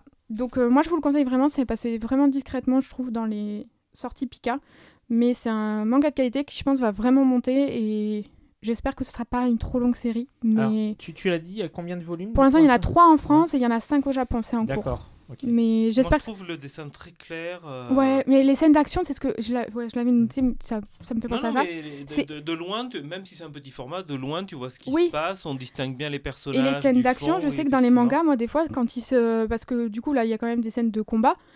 Moi, dans les mangas, des fois, ça me perd. Je comprends, je comprends ce qui se passe au niveau de genre qui gagne, qui perd, mais je comprends pas les actions de, de combat. Mm. Là, mais c'est hyper clair, c'est hyper net et dynamique. Tu sais absolument, euh, bah, comme l'a dit Gaël, quel coup de pied renversé c'est. Oui. Tu sais très bien, elle, si elle a réussi à toucher le monstre avec son pistolet laser ou pas. Bah, tu t'as vraiment, euh, t'es pas perdu dans l'action du tout. Et pourtant, bah, il y en a. Mm. Voilà, donc moi, c'est un gros coup de cœur et je vous invite à découvrir ce manga. Merci Margot. Parfait. Euh, à toi, Mika. Bah moi. Donc euh, moi je me suis intéressé au phénomène euh, Kimetsu no Yaiba, euh, c'est-à-dire français Demon Slayer, qui est pas en français du tout En français quand Voilà. même. de Gotoge euh, Koyoharu, Chasseur de démons. euh, Demon Slayer, donc chasseur de démons. Euh, mais en japonais ça veut dire la lame tueuse de démons, c'est une petite différence. Donc bah ça fait quelques mois que j'en entends parler, que je vois plein de news sur internet, tout ça. euh, Donc je me suis dit allez, on va, on va regarder euh, un ou deux épisodes de l'animé histoire de se faire un avis. Bon bah j'ai commencé à regarder et j'ai terminé la série télé bien entendu. et euh, donc je me suis un peu intéressé. euh, Et ça t'a donné envie de lire le manga, sachant que tu savais tout ce qui allait se passer? Exactement. Ah Ouais. bon? Alors déjà je vais commencer avec quelques chiffres. Euh, au Japon c'est quand même 120 millions d'exemplaires vendus. Hmm. euh, de tous les tomes euh, confondus quoi. Pouah, Tintin lui l'a pilé. Euh, voilà, carrément, quoi. Euh, donc, ils ont imprimé près de 4 millions d'exemplaires pour le dernier tome de la série, parce qu'elle est finie en 23, en 23 volumes et euh, ça s'est terminé en décembre dernier, donc ça c'était paru de 2016 à 2020. Et euh, le, le petit phénomène en fait de Demon Slayer, c'est qu'aussi au Top Oricon, c'est-à-dire les charts japonais pour tout ce qui est musique et livres, euh, il y a eu une, une semaine ou même plusieurs semaines, je ne sais plus, où euh, les 22 premiers tomes euh, faisaient partie des 22 premières places. C'est-à-dire, c'est un truc jamais vu. Euh, Mais la- le, le euh, l'annonce de la série animée en fait a énormément boosté les ventes, même oui, en ouais, aussi. Non, mais ça a déjà bien marché au début parce que euh, l'animé, il est apparu qu'à partir du 16e tome japonais. Ouais, mais ça, Donc, ça a bien c'est bien après, quoi. au Japon, pas en France. Oui, là, ouais, Oui. oui, non, mais là, je parle du Japon. en ah oui, soi. oui, d'accord. Non, Les mais ventes, c'est pour ça, c'est- on est d'accord. Japon. Oui. Voilà. Et euh, donc chez nous, bah, c'est paru déjà une première fois sous le nom Les Rôdeurs de la Nuit en 2017. Oh, on s'en souvient. manga. Bah, hein, Margot. Moi, je m'en souviens. Voilà, pour, euh, pour être finalement bah, arrêté, mais pour être pris sous le nom Demon Slayer, qui est la marque en fait internationale, parce qu'ils ont déposé une marque. Donc c'est pour ça, à mon avis, qu'ils ont arrêté et repris le manga D'accord. chez Panini. Euh, voilà. Et donc, bah, ça raconte quoi? C'est, euh, Ça se déroule à l'ère Taisho, c'est-à-dire entre 1910 et 1920, grosso modo. Donc, euh, le héros, bah, sa famille, elle est exterminée par des démons. Sa sœur euh, s'en, tire, mais euh, est contaminée, entre guillemets, et devient un démon. Là, le héros, bah, il va tout faire pour se venger et essayer de trouver un moyen de ramener sa sœur, la faire redevenir humaine. Et donc, il va rejoindre les Pourfendeurs de démons, qui est une organisation secrète pour détruire les démons. Il, il met pas trop longtemps, je trouve, à trouver une organisation secrète comme ça. non, parce qu'il y a directement. bah, non, en fait, il y a un Pourfendeur qui devait arriver pour sauver entre guillemets sa famille, mais qui arrive en retard. Et c'est là qu'il tombe sur, sur le héros euh, Tanjiro. Il a regardé sur les pages jaunes. du- Voilà. et donc là, euh, bah, il va se rendre compte, il va envoyer ce- le héros euh, pour- euh, vers son maître pour qu'il se fasse entraîner, quoi, grosso modo, parce qu'il voit que le gamin, il en veut et, euh, et qu'il- qu'il peut en faire quelque chose. Quoi. Mais euh, l'entraînement du héros, ça prend quand même deux ans. hein. Il devient pas pourfendeur du jour au lendemain. hein. Ça, c'est ce qui m'a plu aussi. hein. C'est c'est pas direct, euh, le héros, il a des super pouvoirs, il va tout Mhm. dégommer ou quoi. Euh, Il y a quand même un apprentissage. voilà quoi. Donc là-dessus, il y a des ennemis parce que parce qu'il y a des démons bien sûr. Et donc euh, le- le- l'ennemi principal c'est Musan qui est espèce de on va dire le démon premier parce qu'en fait les, démons se contaminent les uns des autres en fait. Enfin contaminent les humains qui deviennent des démons. Donc il y en avait un premier donc c'est lui. Et ensuite bah, il a une armada qui s'appelle les, euh, lunes sanguinaires. Voilà. Euh, ensuite, bah, le héros, il est accompagné de deux camarades, Zenitsu, qui est euh, lui, on va dire. Alors, on va dire c'est un peu les éléments comiques du manga parce que le héros en lui-même, Il est pas très drôle.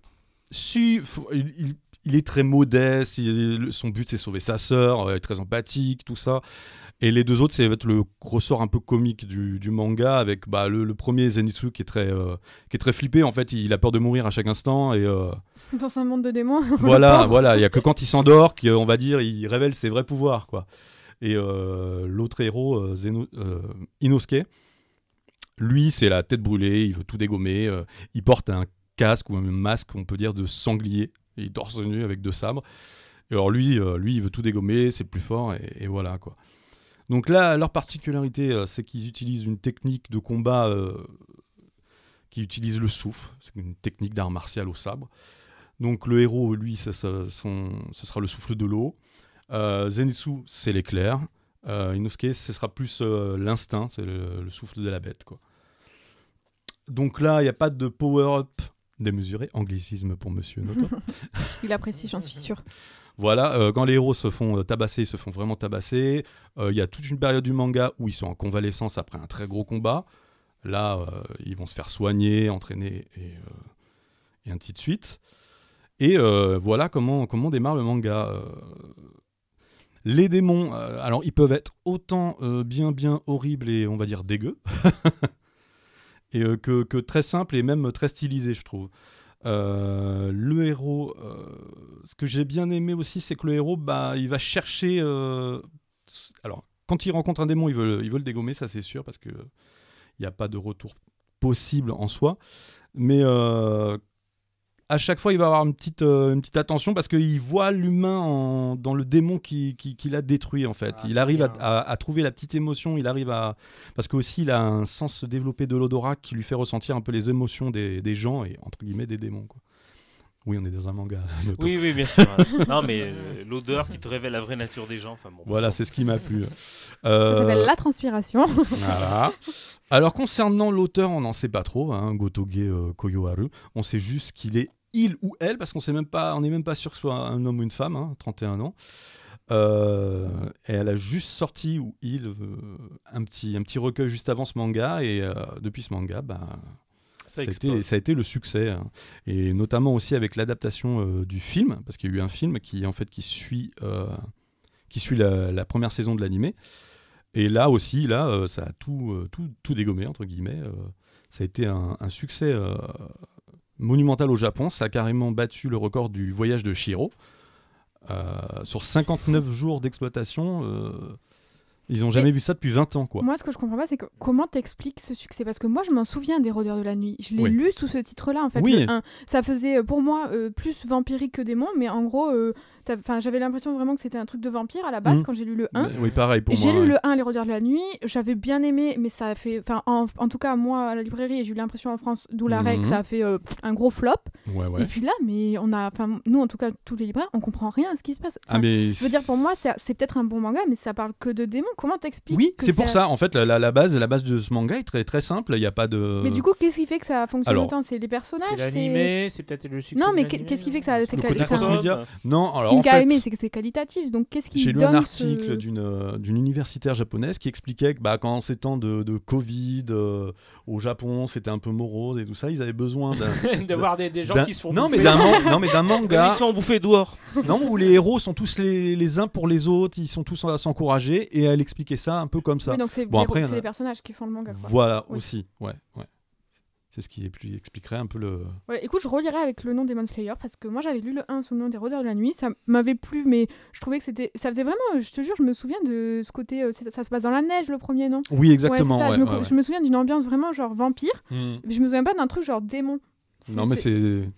Mais sur, euh, sur Demon Slayers aussi euh, et sur Panini, il me semble, alors, je dis peut-être une bêtise et si jamais euh, on me corrigera, mais euh, la, la direction de Panini Manga a changé aussi à peu près à, à la période Ah, où Demon Slayer a changé. euh, Et peut-être qu'ils ont remis ça en avant parce que, ben, annonce de la série, Et puis la en marque. France, euh, bon, voilà, la, La, marque a été déposée au Japon, donc euh, ils étaient obligés de s'aligner. Il faut, faut dire que euh, depuis quelques années, tu as le. Le pas de, enfin, c'est le Scantrad qui a amené ça, Mm. mais euh, tu as la lecture euh, chapitre par chapitre en numérique Mm. qui sort sur toutes les plateformes Oui. Isneo, etc. Du coup, il y a une consommation du manga qui a changé euh, très rapidement. Du coup, ils peuvent en temps réel proposer le top, les top Oricon de- du Japon direct sur ces plateformes et ils peuvent tester euh, au chapitre Mmh, si une série peut intéresser ou pas. Parce qu'il faut pas croire, si tu regardes les sites de scan, euh, que ce soit Scantrad France euh, ou euh, manga.io, tout ça, c'est des trucs qui au départ étaient illégaux et qui maintenant ont des partenariats euh, Avec les éditeurs. avec les éditeurs Mais ça et qui pas. proposent les Oui. chapitres. Donc, Mais c'est pas con ils- parce que ils vraiment. euh, testent sur le scan. Ça marche, c'est qu'il y a un public Oui, potentiel. bah oui. Regarde, je te prends l'exemple de Solo Leveling. Oui. C'est ouais, un webtoon coréen Ouais. qui cartonne de ouf parce qu'il est en scantrad sur, euh, sur Internet Mais les gens achètent quand même le papier, quoi. et c'est la première fois qu'un webtoon papier sort et est top 1 de je sais plus Ouais, quoi euh, parce qu'il s'est vendu Ouais, à l'appel parce qu'il y a une communauté énorme derrière. Oui, j'ai vendu ma mise en place en un jour. Donc euh, ça m'étonnerait pas, tu vois, que cet effet scan, communauté qu'il y a derrière, Mhm. etc., ça joue aussi l'annonce de la série. Solo aussi. leveling, il a quand même un défaut, c'est qu'il ont... il y a des pages hyper nettes et il y a des pages hyper floues. Ils ont vraiment chié dans l'impression. Donc, euh, il y a... Non, mais c'est vrai, je suis pas la seule à le dire. Il y en a plein qui sont fans du manga. Quand ils l'ont vu, euh, bah, euh, je discute avec une libraire euh, d'un d'un Cultura, oh mon dieu, d'un Cultura qui est euh, je ne sais pas dans quelle région, et elle, elle est fan du, du webtoon. Et, et en fait, ça- elle a vu l'impression, elle a dit, mais il y a- et moi je l'ai vu aussi, il y a des pages hyper nettes, donc ça donne un truc bien. Pour un truc que tu dis normalement en scrollant, Ouais, bah, c'était le rendu, c'était important. Il y a des trucs hyper nets, et puis t'as des pages genre méga floues, quoi. Alors que. quel éditeur? euh, c'est c'est un- C'est chez Delcourt. Non, c'est pas Delcourt, c'est- c'est distribué par eux, mais c'est pas. c'est Un... Non, mais c'est la plateforme webtoon de Oui, Delcourt. mais C'est du coup, Kabooks. c'est pas. Oui, voilà, Kabooks. C'est- Ça, c'est le nom de l'éditeur, du coup. qui Mais c'est. Oui, Delcourt. Delcourt. C'est bon, j'ai compris. T'es pas content. Mais si vous regardez, euh, la semaine, ça a commencé comme ça aussi. hein. Il y a eu, euh, il y a- ça a d'abord été euh, publié numériquement sur euh, la plateforme d'Editoon. Bon, c'était pas du webtoon, hein, c'était des, c'est les planches, Hmm. mais qui, et elles ont été prépubliées. Et, et après, le, le volume est sorti et les gens se sont rués dessus. C'est comme ça que ça, que ça a monté. Ils ont, ils ont d'abord fait monter la sauce Hmm. sur Internet et ensuite euh, ils l'ont pu- ils l'ont sorti en version papier. Et bah, c'est une technique comme une autre, hein, mais qui a l'air de, de porter Qui fonctionne, ouais, Ouais. visiblement. Il n'y a qu'à voir euh, les plateformes webtoon qui fleurissent dans tous les sens. et- Oui, Eh oui. ouais. C'est beaucoup de, de gens commencent là-dessus et après proposent ben, euh, via des Ulule ou quoi leur production hein, de plus en plus quoi. C'est tout pour toi, Mika? Voilà, c'était tout. Ok, on va passer à toi, Fab. Alors moi je vais faire une chronique sur euh, Lightfall. C'est un titre de Gallimard, bande dessinée jeunesse. Alors je tiens à préciser chronique improvisée parce que Oh, la balance, la balance. Tout à Deux fait. minutes avant l'émission. euh, Alors, c'est une que chronique improvisée, mais pour une fois, il l'a lu. Genre je lis pas mes chroniques. si, mais la dernière fois, tu l'as lu en moitié C'est pour pas le vrai. Chronicle, là. Oui, non, je l'ai lu pendant, c'est pas grave. je peux faire deux choses en même temps, je le fais. Donc cette fois, je l'ai lu avant et je suis venu sans. Donc euh, c'est Lightfall de Tim Probert chez Gallimard BD Jeunesse. Je vous fais tourner le petit feuillet euh, Bah, qui d'ailleurs est gratuit chez toutes vos librairies. Donc si Bon, Vous Faudrait avez, prévenir avec ton euh, exemplaire. Ouais, ben, c'était le dernier, je l'ai oublié, je savais pas que j'allais chroniquer ça. Euh, du coup, Lightfall, c'est l'histoire de Béatrice qui vit avec son grand-père au fin fond d'une forêt. Et euh, il concocte des potions. Donc, euh, son grand-père, c'est euh, une espèce de petit cochon. euh, Ah bon? Ouais, Alors, c'est pas un cochon, euh, Ah, d'accord, un pervers. hein. C'est hein. un cochon, un animal. Non, l'animal. C'est une BD jeunesse, Igaël. Ok, non ok. Donc, euh, euh, Béatrice, c'est une humaine qui vit avec son grand-père, une, sorte de petit cochon, l'animal. Euh, et un jour, son grand-père va disparaître et Béatrice va décider de partir à sa recherche. Il faut savoir que Béatrice, c'est une enfant extrêmement angoissée, extrêmement stressée, et que partir chercher son grand-père, c'est genre l'aventure épique de toute une vie. Donc, elle va prendre son courage à deux mains, elle va faire son petit sac à dos, elle va préparer son petit goûter, ses petites provisions, et elle va partir à la recherche de son grand-père. Pendant cette recherche, elle va rencontrer Cad, qui est une sorte de monstre euh, soldat, guerrier. C'est une euh, grenouille. Oui, mais. C'est pas un monstre, le pauvre. Non, mais c'est un monstre dans le sens où euh, il ressemble plus. Oui, bon, bah, ça Ah, va, il est pas très beau physiquement, Non, mais il mais- attaque pas, le pauvre. mais je l'attaque pas, je le trouve génial. Et du coup, ils vont faire euh, un team-up, anglicisme encore une fois, euh, avec. euh, ils vont collaborer ensemble. Voilà, ils vont faire équipe, pardon. Ils vont faire équipe ensemble pour aller chercher le grand-père parce que Cad voit un petit peu le- la détresse de Béatrice. Et tous les deux vont partir dans ce monde ultra coloré à la recherche du grand-père. Il va se trouver que au milieu, euh, Béatrice a emporté avec elle la flamme magique qui est dans une petite fiole et l'histoire va sortir, va se se tourner autour de cette fiole et de la recherche du grand-père. Ils vont rencontrer des personnages qui vont les aider plus ou moins dans leur quête. Et euh, on va suivre ça sur le premier tome. Je vais pas en dire plus parce que vraiment, euh, ça se lit vite, Mm. parce que tu es emporté par l'histoire. Pas parce qu'il n'y a pas beaucoup à lire, mais c'est ultra beau, c'est Ouais. ultra bien écrit. Ah, c'est Les couleurs beau, aussi les sont couleurs Ouais. sont- très belles. ouais. Les couleurs, alors euh, c'est un truc que j'aime bien euh, quand j'en parle, c'est que le titre s'appelle Lightfall, et en fait, le terme de la lumière est exploité partout pendant la, pendant la lecture. Que ce soit euh, la nuit, il fait jamais vraiment nuit noire, parce qu'il y a toujours un petit peu de lumière du fait de cette flamme qui accompagne Béatrice, qui d'ailleurs, dans l'histoire, elle va se la faire dérober. C'est ce qui va amener la deuxième euh, aventure de Béatrice et Cad. Euh, et mm, enfin, c'est un univers un petit peu féerique, hein, un petit peu magique. hein. C'est assez épique parce que tu as tout le côté exploration, il y a des animaux un peu incroyables, hein. mais ça reste euh, un monde qui est pas non plus totalement imaginaire, tu vois. Euh, Il y a des villages, des châteaux forts. euh, c'est c'est vraiment... euh, moi, je trouve que c'est dénigrer presque le titre de le mettre en jeunesse Ouais, tellement Ah. il est bien. parce que ça se lit à n'importe quel âge. C'est pas écrit euh, à destination d'un public jeune. C'est vraiment à plusieurs niveaux de lecture. Euh, moi, par exemple, j'ai vu euh, Béatrice. Elle a, on en parlait justement avec Mélissa. C'est elle qui me l'a fait remarquer. Béatrice, elle est adoptée en quelque sorte par son grand-père parce que c'est un cochon et elle c'est une humaine. Donc tu sais que ça peut pas être sa fille. Et toutes ces angoisses qu'elle a, c'est la peur de l'abandon en fait. Parce que Mm. dès qu'elle a pas son grand-père, elle va se retrouver toute seule. Et toutes ces émotions, elles sont faites avec des espèces de petites, euh, de petites bulles qui, quand elles se laissent submerger, vont l'entourer et vont grossir petit à petit, petit à petit. Et visuellement, c'est fait avec des espèces de petites bulles et de taches noires qui vont apporter ça.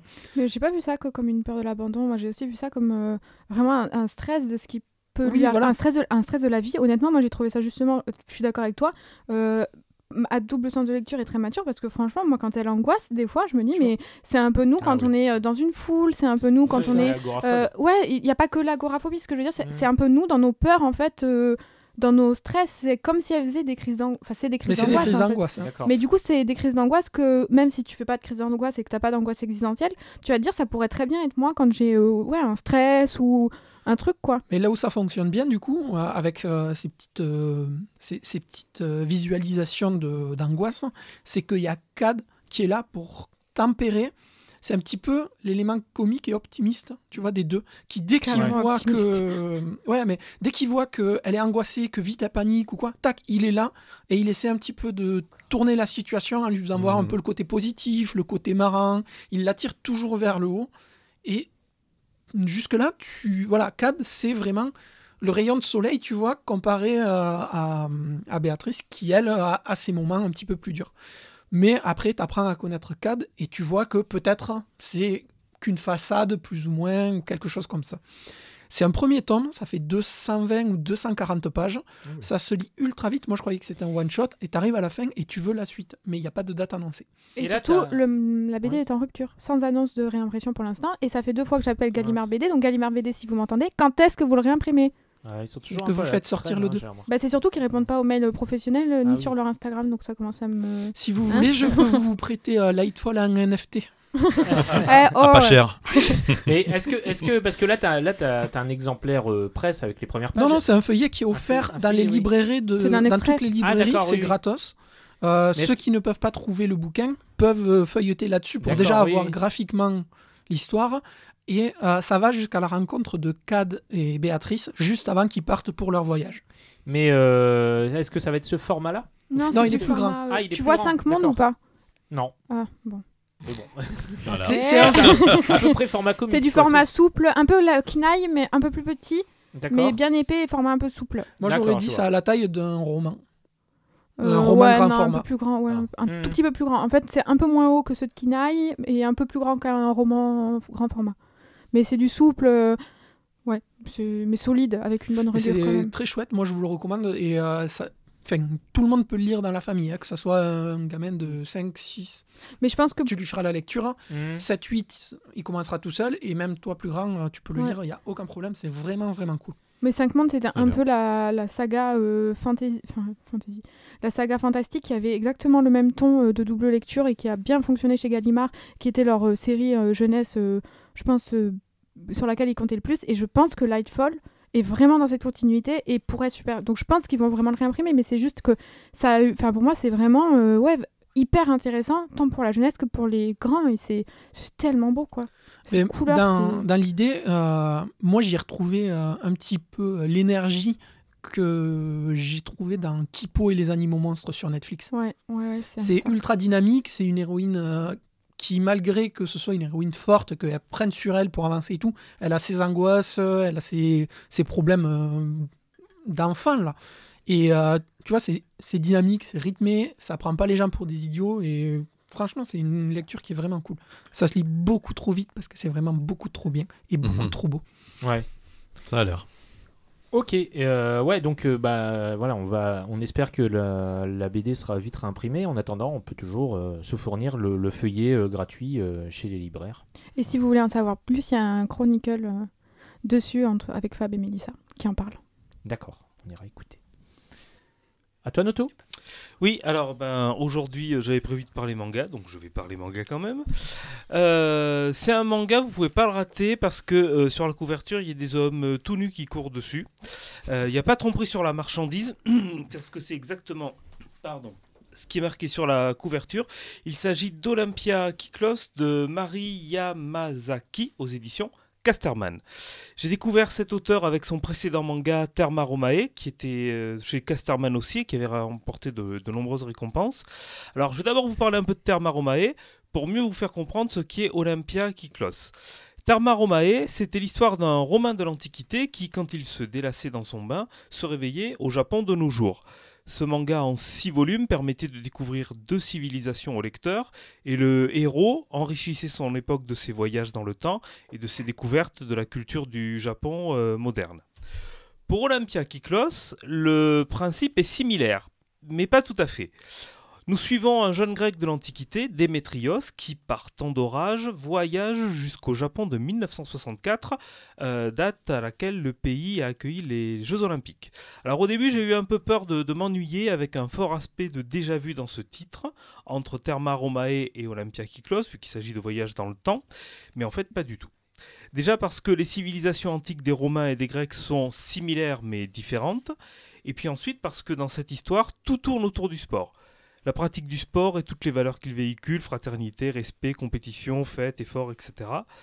Là encore, le héros se sert de ses découvertes euh, faites lors de ses voyages temporels au Japon pour répondre aux problématiques de son époque et de sa communauté euh, grecque dans l'Antiquité.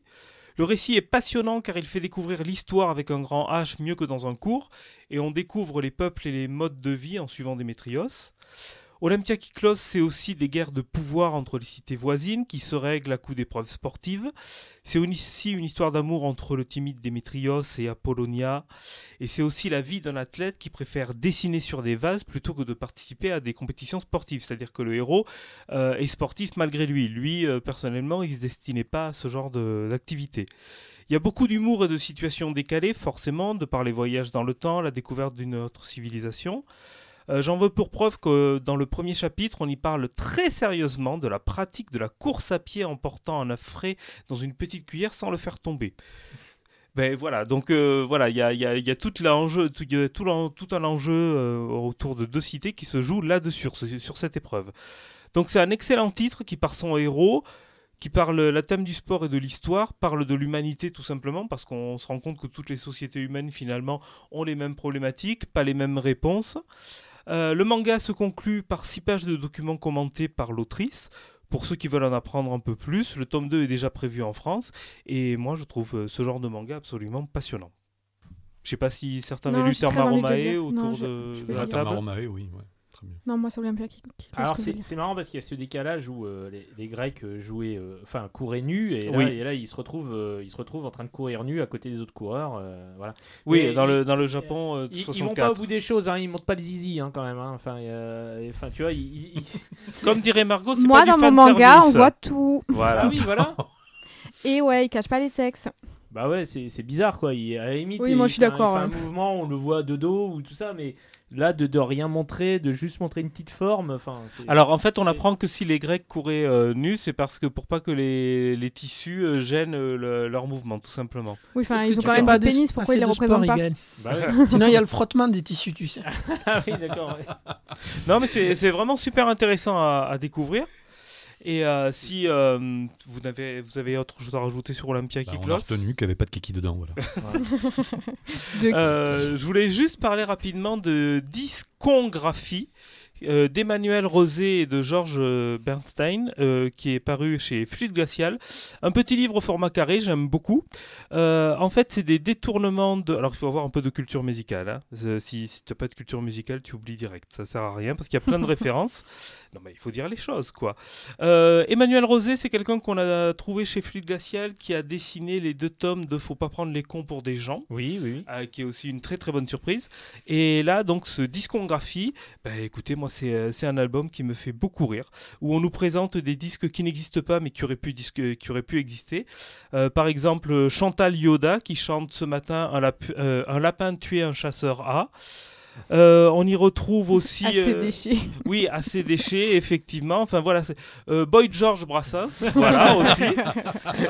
Euh, les détournements. Oh, de- ouais, Boy George avec une pipe en train de jouer la guitare. Voilà, il y a aussi euh, Serge Gainsbourg. euh, Enfin, les détour- c'est des, photos, hein, c'est des, Oui, des photomontages. Alors, c'est des photomontages déjà de très bonne qualité, très réussis, mais pas que parce Stevie Wonder Woman.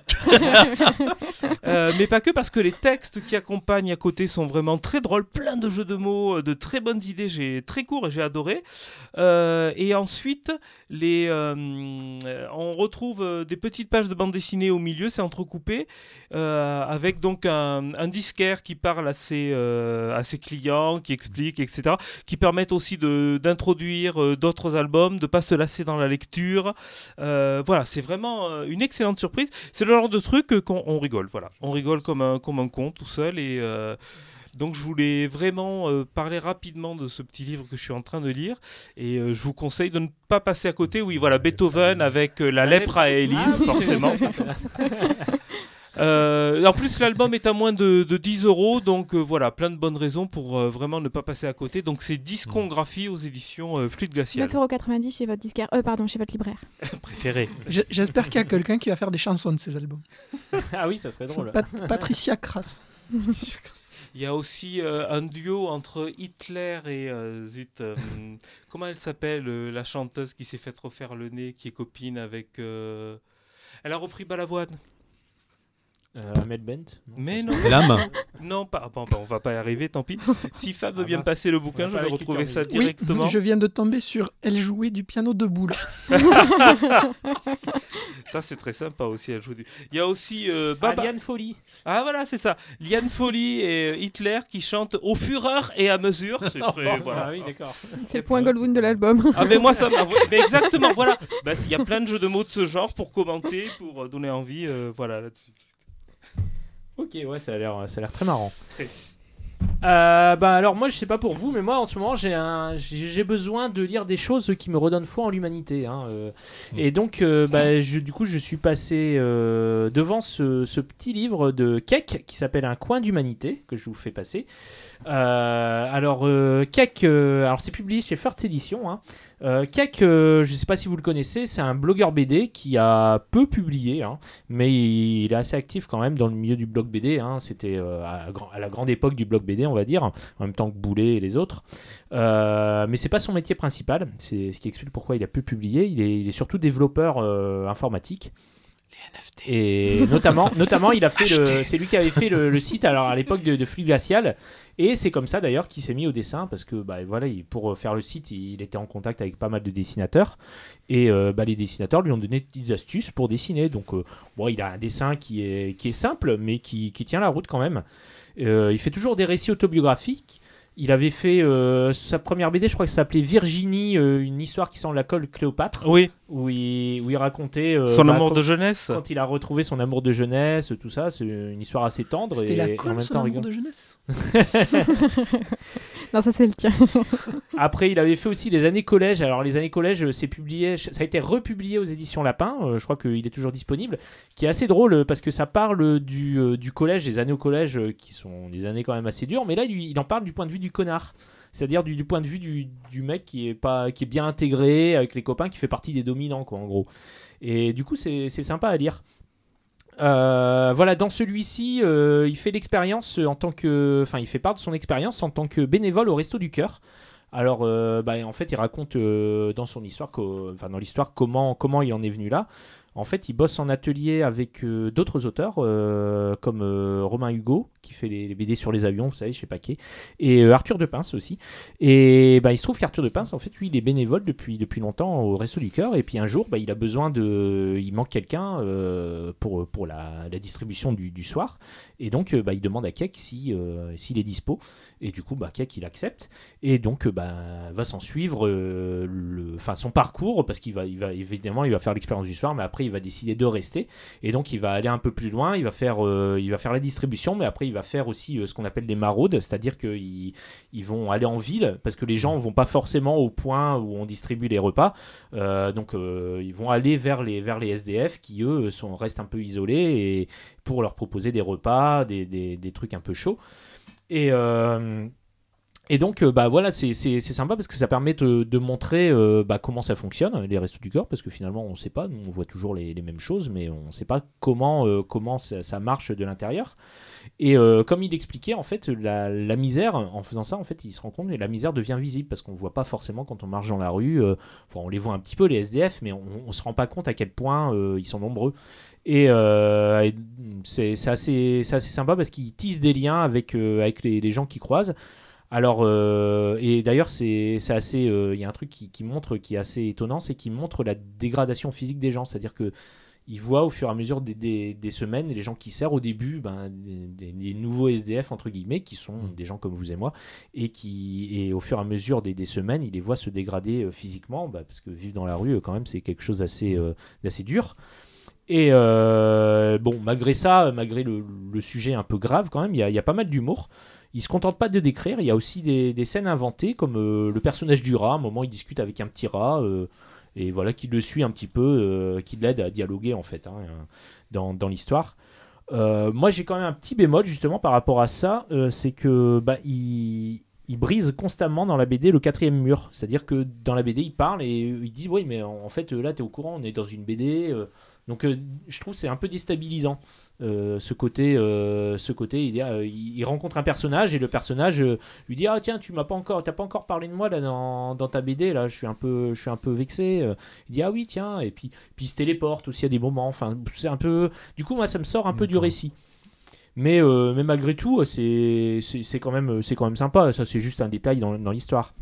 Et il y a un truc qui est étonnant, c'est que euh, moi, c'est la première BD que je lis, qui est sortie en librairie en tout cas, euh, qui parle de la crise du Covid. Parce que là, euh, là clairement, en fait, ça- son histoire se passe, euh, ben, je pense, fin 2019 jusqu'au printemps 2020. Donc, il parle du confinement, Mm. il parle de, des répercussions que ça a eu, euh, notamment bah, pour les SDF Ouais. quoi, qui, qui font la manche. Et euh, il n'y y avait plus personne dans les rues au moment du confinement. Donc, euh, bah, voilà, il n'y avait plus personne qui donnait de l'argent aux SDF. Et c'était beaucoup plus, c'était devenu beaucoup plus compliqué pour eux, euh, euh, encore plus qu'avant, euh, au moment du, bah, de- depuis, depuis cette crise. C'est la première BD intelligente qui en parle. Parce Oui, qu'il y oui, en a voilà, plein oui, qui sont oui. sortis Ah oui, non, et c'est pas brillant. hein. Oui, oui, non, euh, je, je- je fais abstraction des BD, euh, Sur des le BD confinement. sur le confinement. Voilà. Voilà, ouais. Euh, la préface est de Romain Colucci, donc le, le fils de Coluche. Et, euh, et alors, euh, chose, chose in- intéressante, c'est que les droits d'auteur et d'éditeur sont entièrement reversés au Resto du Cœur. Alors ça, c'est ça, c'est assez rare. Donc, bah, si vous voulez faire une bonne action et puis en lire, lire une bonne BD qui est assez épaisse, hein, il y a quand même pas Mhm. mal de pages, euh, ben allez-y. hein, oui, il y en a N'hésitez pas. 180, quelque chose. Oui, 180. Vous n'êtes même pas obligé d'entendre des guignols chanter. oui. C'est vrai. Alors, j'ai feuilleté, ça a l'air- Enfin, moi, tu m'as vraiment donné envie de, de le lire. Euh, par contre, euh, je trouve que les, les couleurs, bon, bah, c'est en nuance de gris, mais il y a quelques Bah oui, pages c'est- ou cases qui sont vraiment très très sombres, quoi. Ouais. Difficilement lisibles, c'est un peu dommage, je trouve. Et, euh, et la couve. Non, tu la- pas parlé de Cake et de cet album, moi j'aurais passé euh, 20 fois devant sans avoir envie de l'ouvrir, quoi.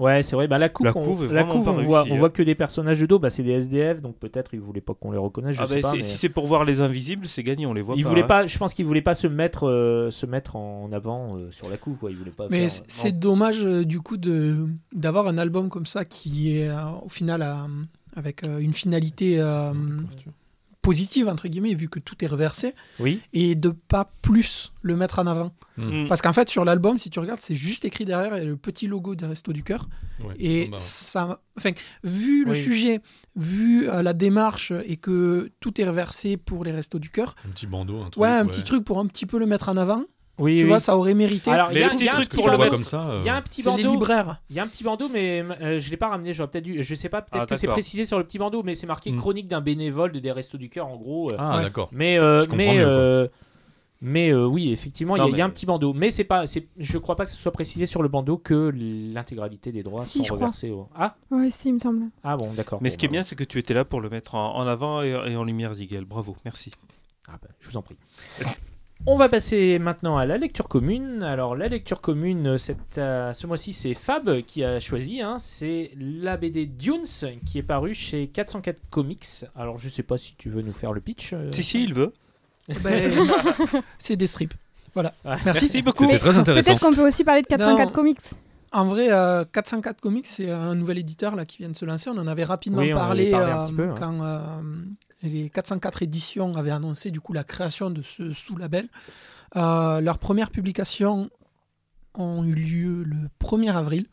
Donc, euh, on avait Dunes, qui est un format euh, de strip, donc euh, un album de strip, et euh, Big Girls, qui est du 100% comics euh, américain.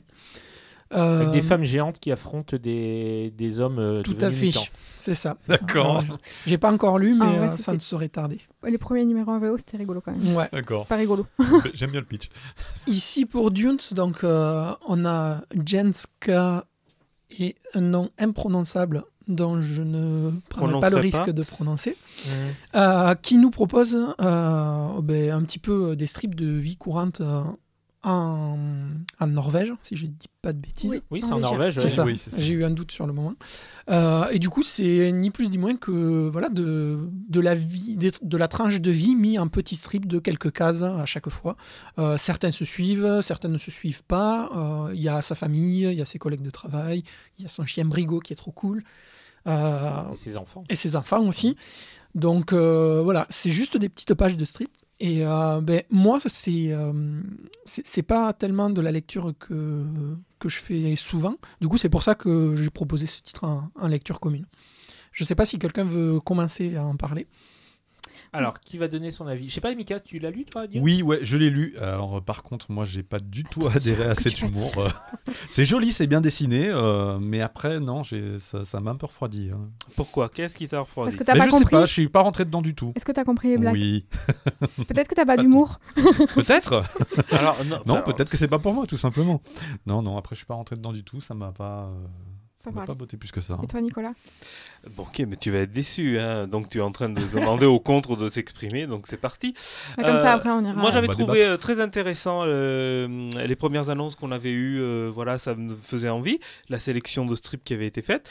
Euh, la couverture est très bien, le format de l'album est très bien, le prix aussi. J'étais très impatient de le lire. La première série de strips, euh, ça concerne une journée euh, sans internet au boulot. Je trouvais ça très bien. Et alors après, la suite, j'ai trouvé ça très inégal, quoi. Il y a des trucs... euh.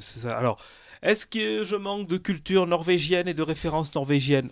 Peut-être, mais il y a des choses qui tombent complètement à plat. Il y a toute une série de strips autour euh, du fils du héros qui reçoit une enveloppe, qui veut pas l'ouvrir, ça fait très vintage, machin.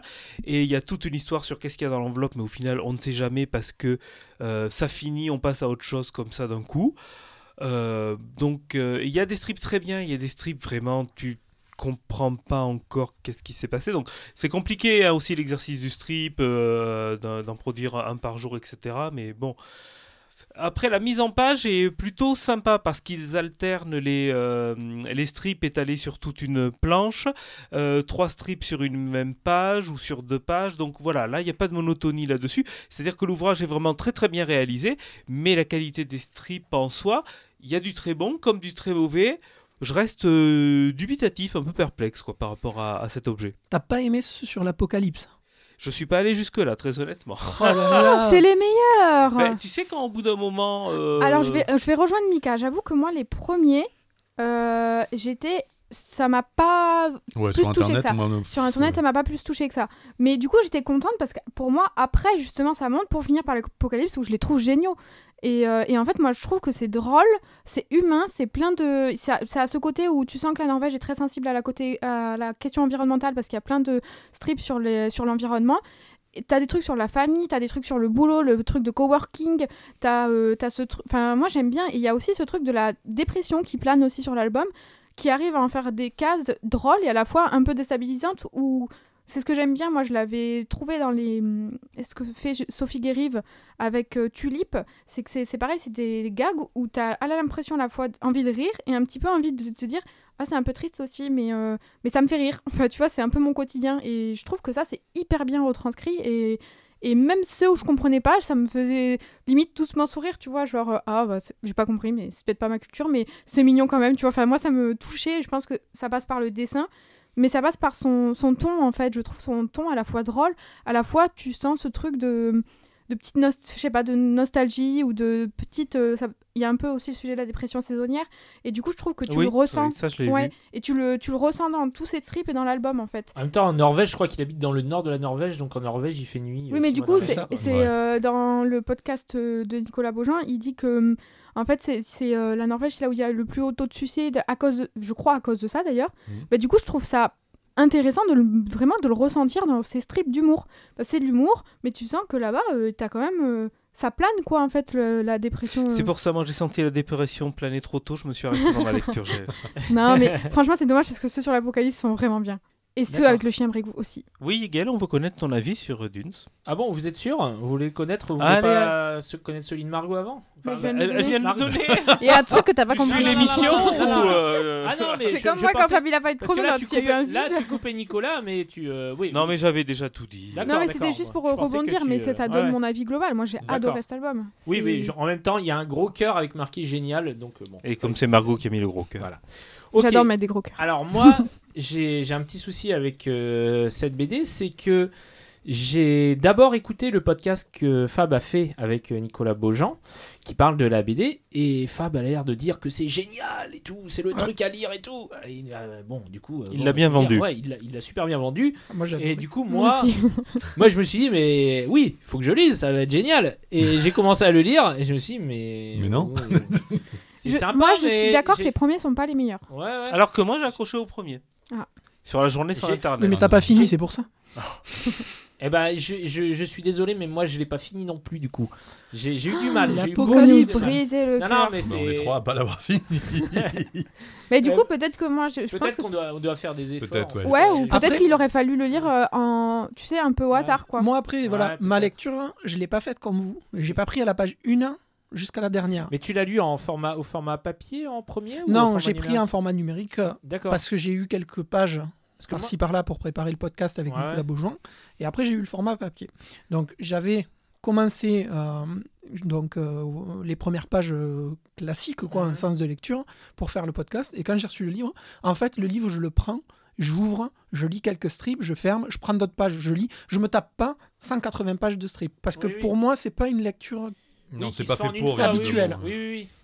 Du coup, c'est pour ça que j'ai aimé, parce que à chaque fois, quand tu ouvres, ça te prend un morceau de vie. Tu vois, euh, Nicolas parle de la lettre hein, sur laquelle t'as pas de fin ou quoi. Mhm. En fait, je m'en fiche. Parce que c'est Ah bah, sur moi le... non. Ouais, mais C'est pas un livre à suspense, hein, c'est un livre de strip. c'est sur le moment. Il reçoit la lettre, il sait pas ce qu'il y a dedans. Son père, tu vois, joue un peu avec ça, etc. Mais moi, j'ai le souvenir de pareil. euh, ça ça m'est déjà arrivé que on reçoit une lettre à mon nom. Ça peut être n'importe quoi, je m'en fiche. Et on te dit, ah, t'as une lettre. Ben, et tu dis, qu'est-ce que c'est? Ah, ben, tu sauras pas. Peut-être c'est ça, peut-être c'est ça, ta, ta, ta. Et du coup, ça m'a fait penser à ça. Après, il y a beaucoup de choses qui m'ont fait penser, moi, par rapport à mon boulot et tout, que ces références-là, que peut-être d'autres n'ont pas, je peux comprendre. hein. Mais euh, moi, j'ai adoré euh, la manière dont c'était écrit plus Après, que le dessin. C'est des comme tout, enfin comme beaucoup de strips, c'est normalement c'est un publié dans un journal que tu lis ça, une ouais, fois de le temps jour. en temps. ouais, C'est pour voilà. ça que moi je suis d'accord. Je pense que c'est possible euh, que vous n'ayez pas apprécié Mm. aussi parce que vous avez essayé d'en faire une lecture comme ça. Après, le retour que- à la Terre, euh, tu Non, vois, non, c'est je l'ai fait. aussi, et pourtant. oui, mais là c'est de l'humour typiquement français. C'est C'est ouais, mais c'est même, typiquement français, euh, l'arsenal le Il y retour a à une la terre. continuité dans le retour à la Terre. Il y a une continuité. Là, ce que moi, ce que justement, j'ai aimé cette non-continuité qui fait que tu peux. que- Et puis ce côté, enfin, moi, je te dis, j'ai aimé être imprégné de la culture norvégienne parce que c'est le les, moins les strips, euh, Non, mais c'est vrai. les strips où ça parle d'environnement, euh, c'est c'est c'est un- une question qui, c'est, je, enfin, moi, je l'avais Oui, oui. déjà entendu dire. C'est vrai qu'en Norvège, ils sont un peu sensibles à ça, tu vois. Et donc, j'ai aimé le retrouver. Le truc de la dépression saisonnière, pareil. Moi, j'aime bien que c'est que t'es imprégné de strips de, de- d'humour norvégien, quoi. Mm. Et c'est pour ça que quand je les comprenais pas, j'étais là, bah, c'est pas, juste pas mon humour, quoi. Et ça me gênait pas parce que ça, ça me touchait quand même, même sans, comment dire, même sans être compris. Larsenet, moi, ça me fait rire, mais franchement, au bout d'un moment, ça me fait pas rire, quoi. C'est trop. Ça, on sait que tu n'aimes pas forcément. Non, j'aime bien, j'aime bien ce que fait Larsenet, mais j'aime. C'est c'est notre humour, quoi. J'ai envie de te dire, ça, restons entre euh, occidentaux et l'humour occidental. Là, c'est moi, ça me fait rire, ça, en fait. Ouais. Et c'est ben, de temps en temps, pas toujours. Mais le travail éditorial sur ce livre Ah est oui, vraiment contre, très très bien fait. Là, c'est vraiment Oui, c'est un modèle livre, hein. du genre. Oui, c'est D'ailleurs, il y a tout un truc au début de, de la BD où il explique le papier sur lequel il a fait. C'est un maniaque un peu du papier. Euh, Dans, dans le podcast, il passe un quart d'heure à, à raconter à Fab euh, euh, quel papier il a utilisé. et- Mais je trouve ça trop cool. C'est trop bien. C'est du papier un peu Micro, épais. micro. Pardon. C'est trop cool. C'est du papier épais. Moi, c'est le papier que j'aime. Un peu. euh, c'est du Anne Bernick. euh, je sais plus quoi. Ouais. Du Amber graphique, pardon, pas Anne Bernick. Mais euh, un petit peu le même rendu que ce qu'on a sur le label 619, euh, oui, le oui, papier c'est épais. vrai, là. oui. Mm. Du coup, moi, j'aime beaucoup ça. Lui aussi, c'est un gros amoureux du papier. hein, voilà, il n'y a pas de souci là-dessus. Après, dommage que vous n'ayez pas aimé. Peut-être euh, il fallait piocher dedans. Mais je te conseille vraiment, Nicolas, juste Mais je l'ai celui lu- de je l'ai lu en l'apocalypse. plusieurs fois. hein, euh. Ouais, mais, Mais il moi hein, ceux sur plusieurs l'apocalypse. fois et euh, mais bon, je pense que le- si je En l'avais fait, je me lu, suis fait euh, chier en plusieurs fois. Donc, au bout de- Oh Ah, c'était juste pour faire un moment, c'est bon, j'ai dit qu'il y avait des choses bien dedans. vilain. Toi, le prochain Astérix, je le défonce rien que par le principe. tu peux, tu peux. Non, mais euh, euh, je pense que si je l'avais lu euh, au format papier, je- j'aurais plus apprécié. euh, bon. Après, Ouais, il y a aussi aussi, le fait que moi, je suis Il y a eu pas. ça et le fait que tu l'aies trop vendu. Le pacte. Moi, je suis pas Oh, connaissant. l'attaque personnelle. Je m'en fiche, je continuerai à leur si vendre j'étais des trucs Margot, trop je retirerais le génial. Je veux dire, sympa. Voilà, moi je mettrais sympa. Qu'est-ce que vous Et, êtes et comme ça, les gens auraient, C'est pas ta librairie, t'as pas ton mot à dire. Laisse-moi l'impression de se tranquille. faire voler. Oh, Qu'est-ce que c'est vilain. Toi, ta prochaine BD, je la défonce à l'oral. Mais Non, un- non, non, non, mais ce que je veux dire, c'est que c'est que faut pas trop le vendre parce que après, eh ben, les gens sont déçus. Alors Mais- si tu mets juste sympa, les gens ils sont agréablement surpris, tu vois. Mais- mais il du a coup, pas- c'est- il a du coup, pas- c'est il pas a vendeur, tort. hein. C'est pas vendeur, tu mets sympa sur une BD, euh, moi je l'achète pas. Je mets génial, je moi, l'achète. moi, une BD à, Ouais, un à cœur laquelle plus je petit, mets alors. sympa, c'est une BD que. Ouais, c'est pour pas être méchant. Non, bon. Je préfère rien dire, hein, quitte à mettre sympa. Ouais, mais c'est ça, moi pareil, euh, je m'en fous de mettre sympa, ça Après- va pas se vendre. Je recommande. Après, Mais il y a, je recommande. il y a un, autre, euh, un autre point que je disais tout à l'heure, c'est que moi, les strips, je connais pas.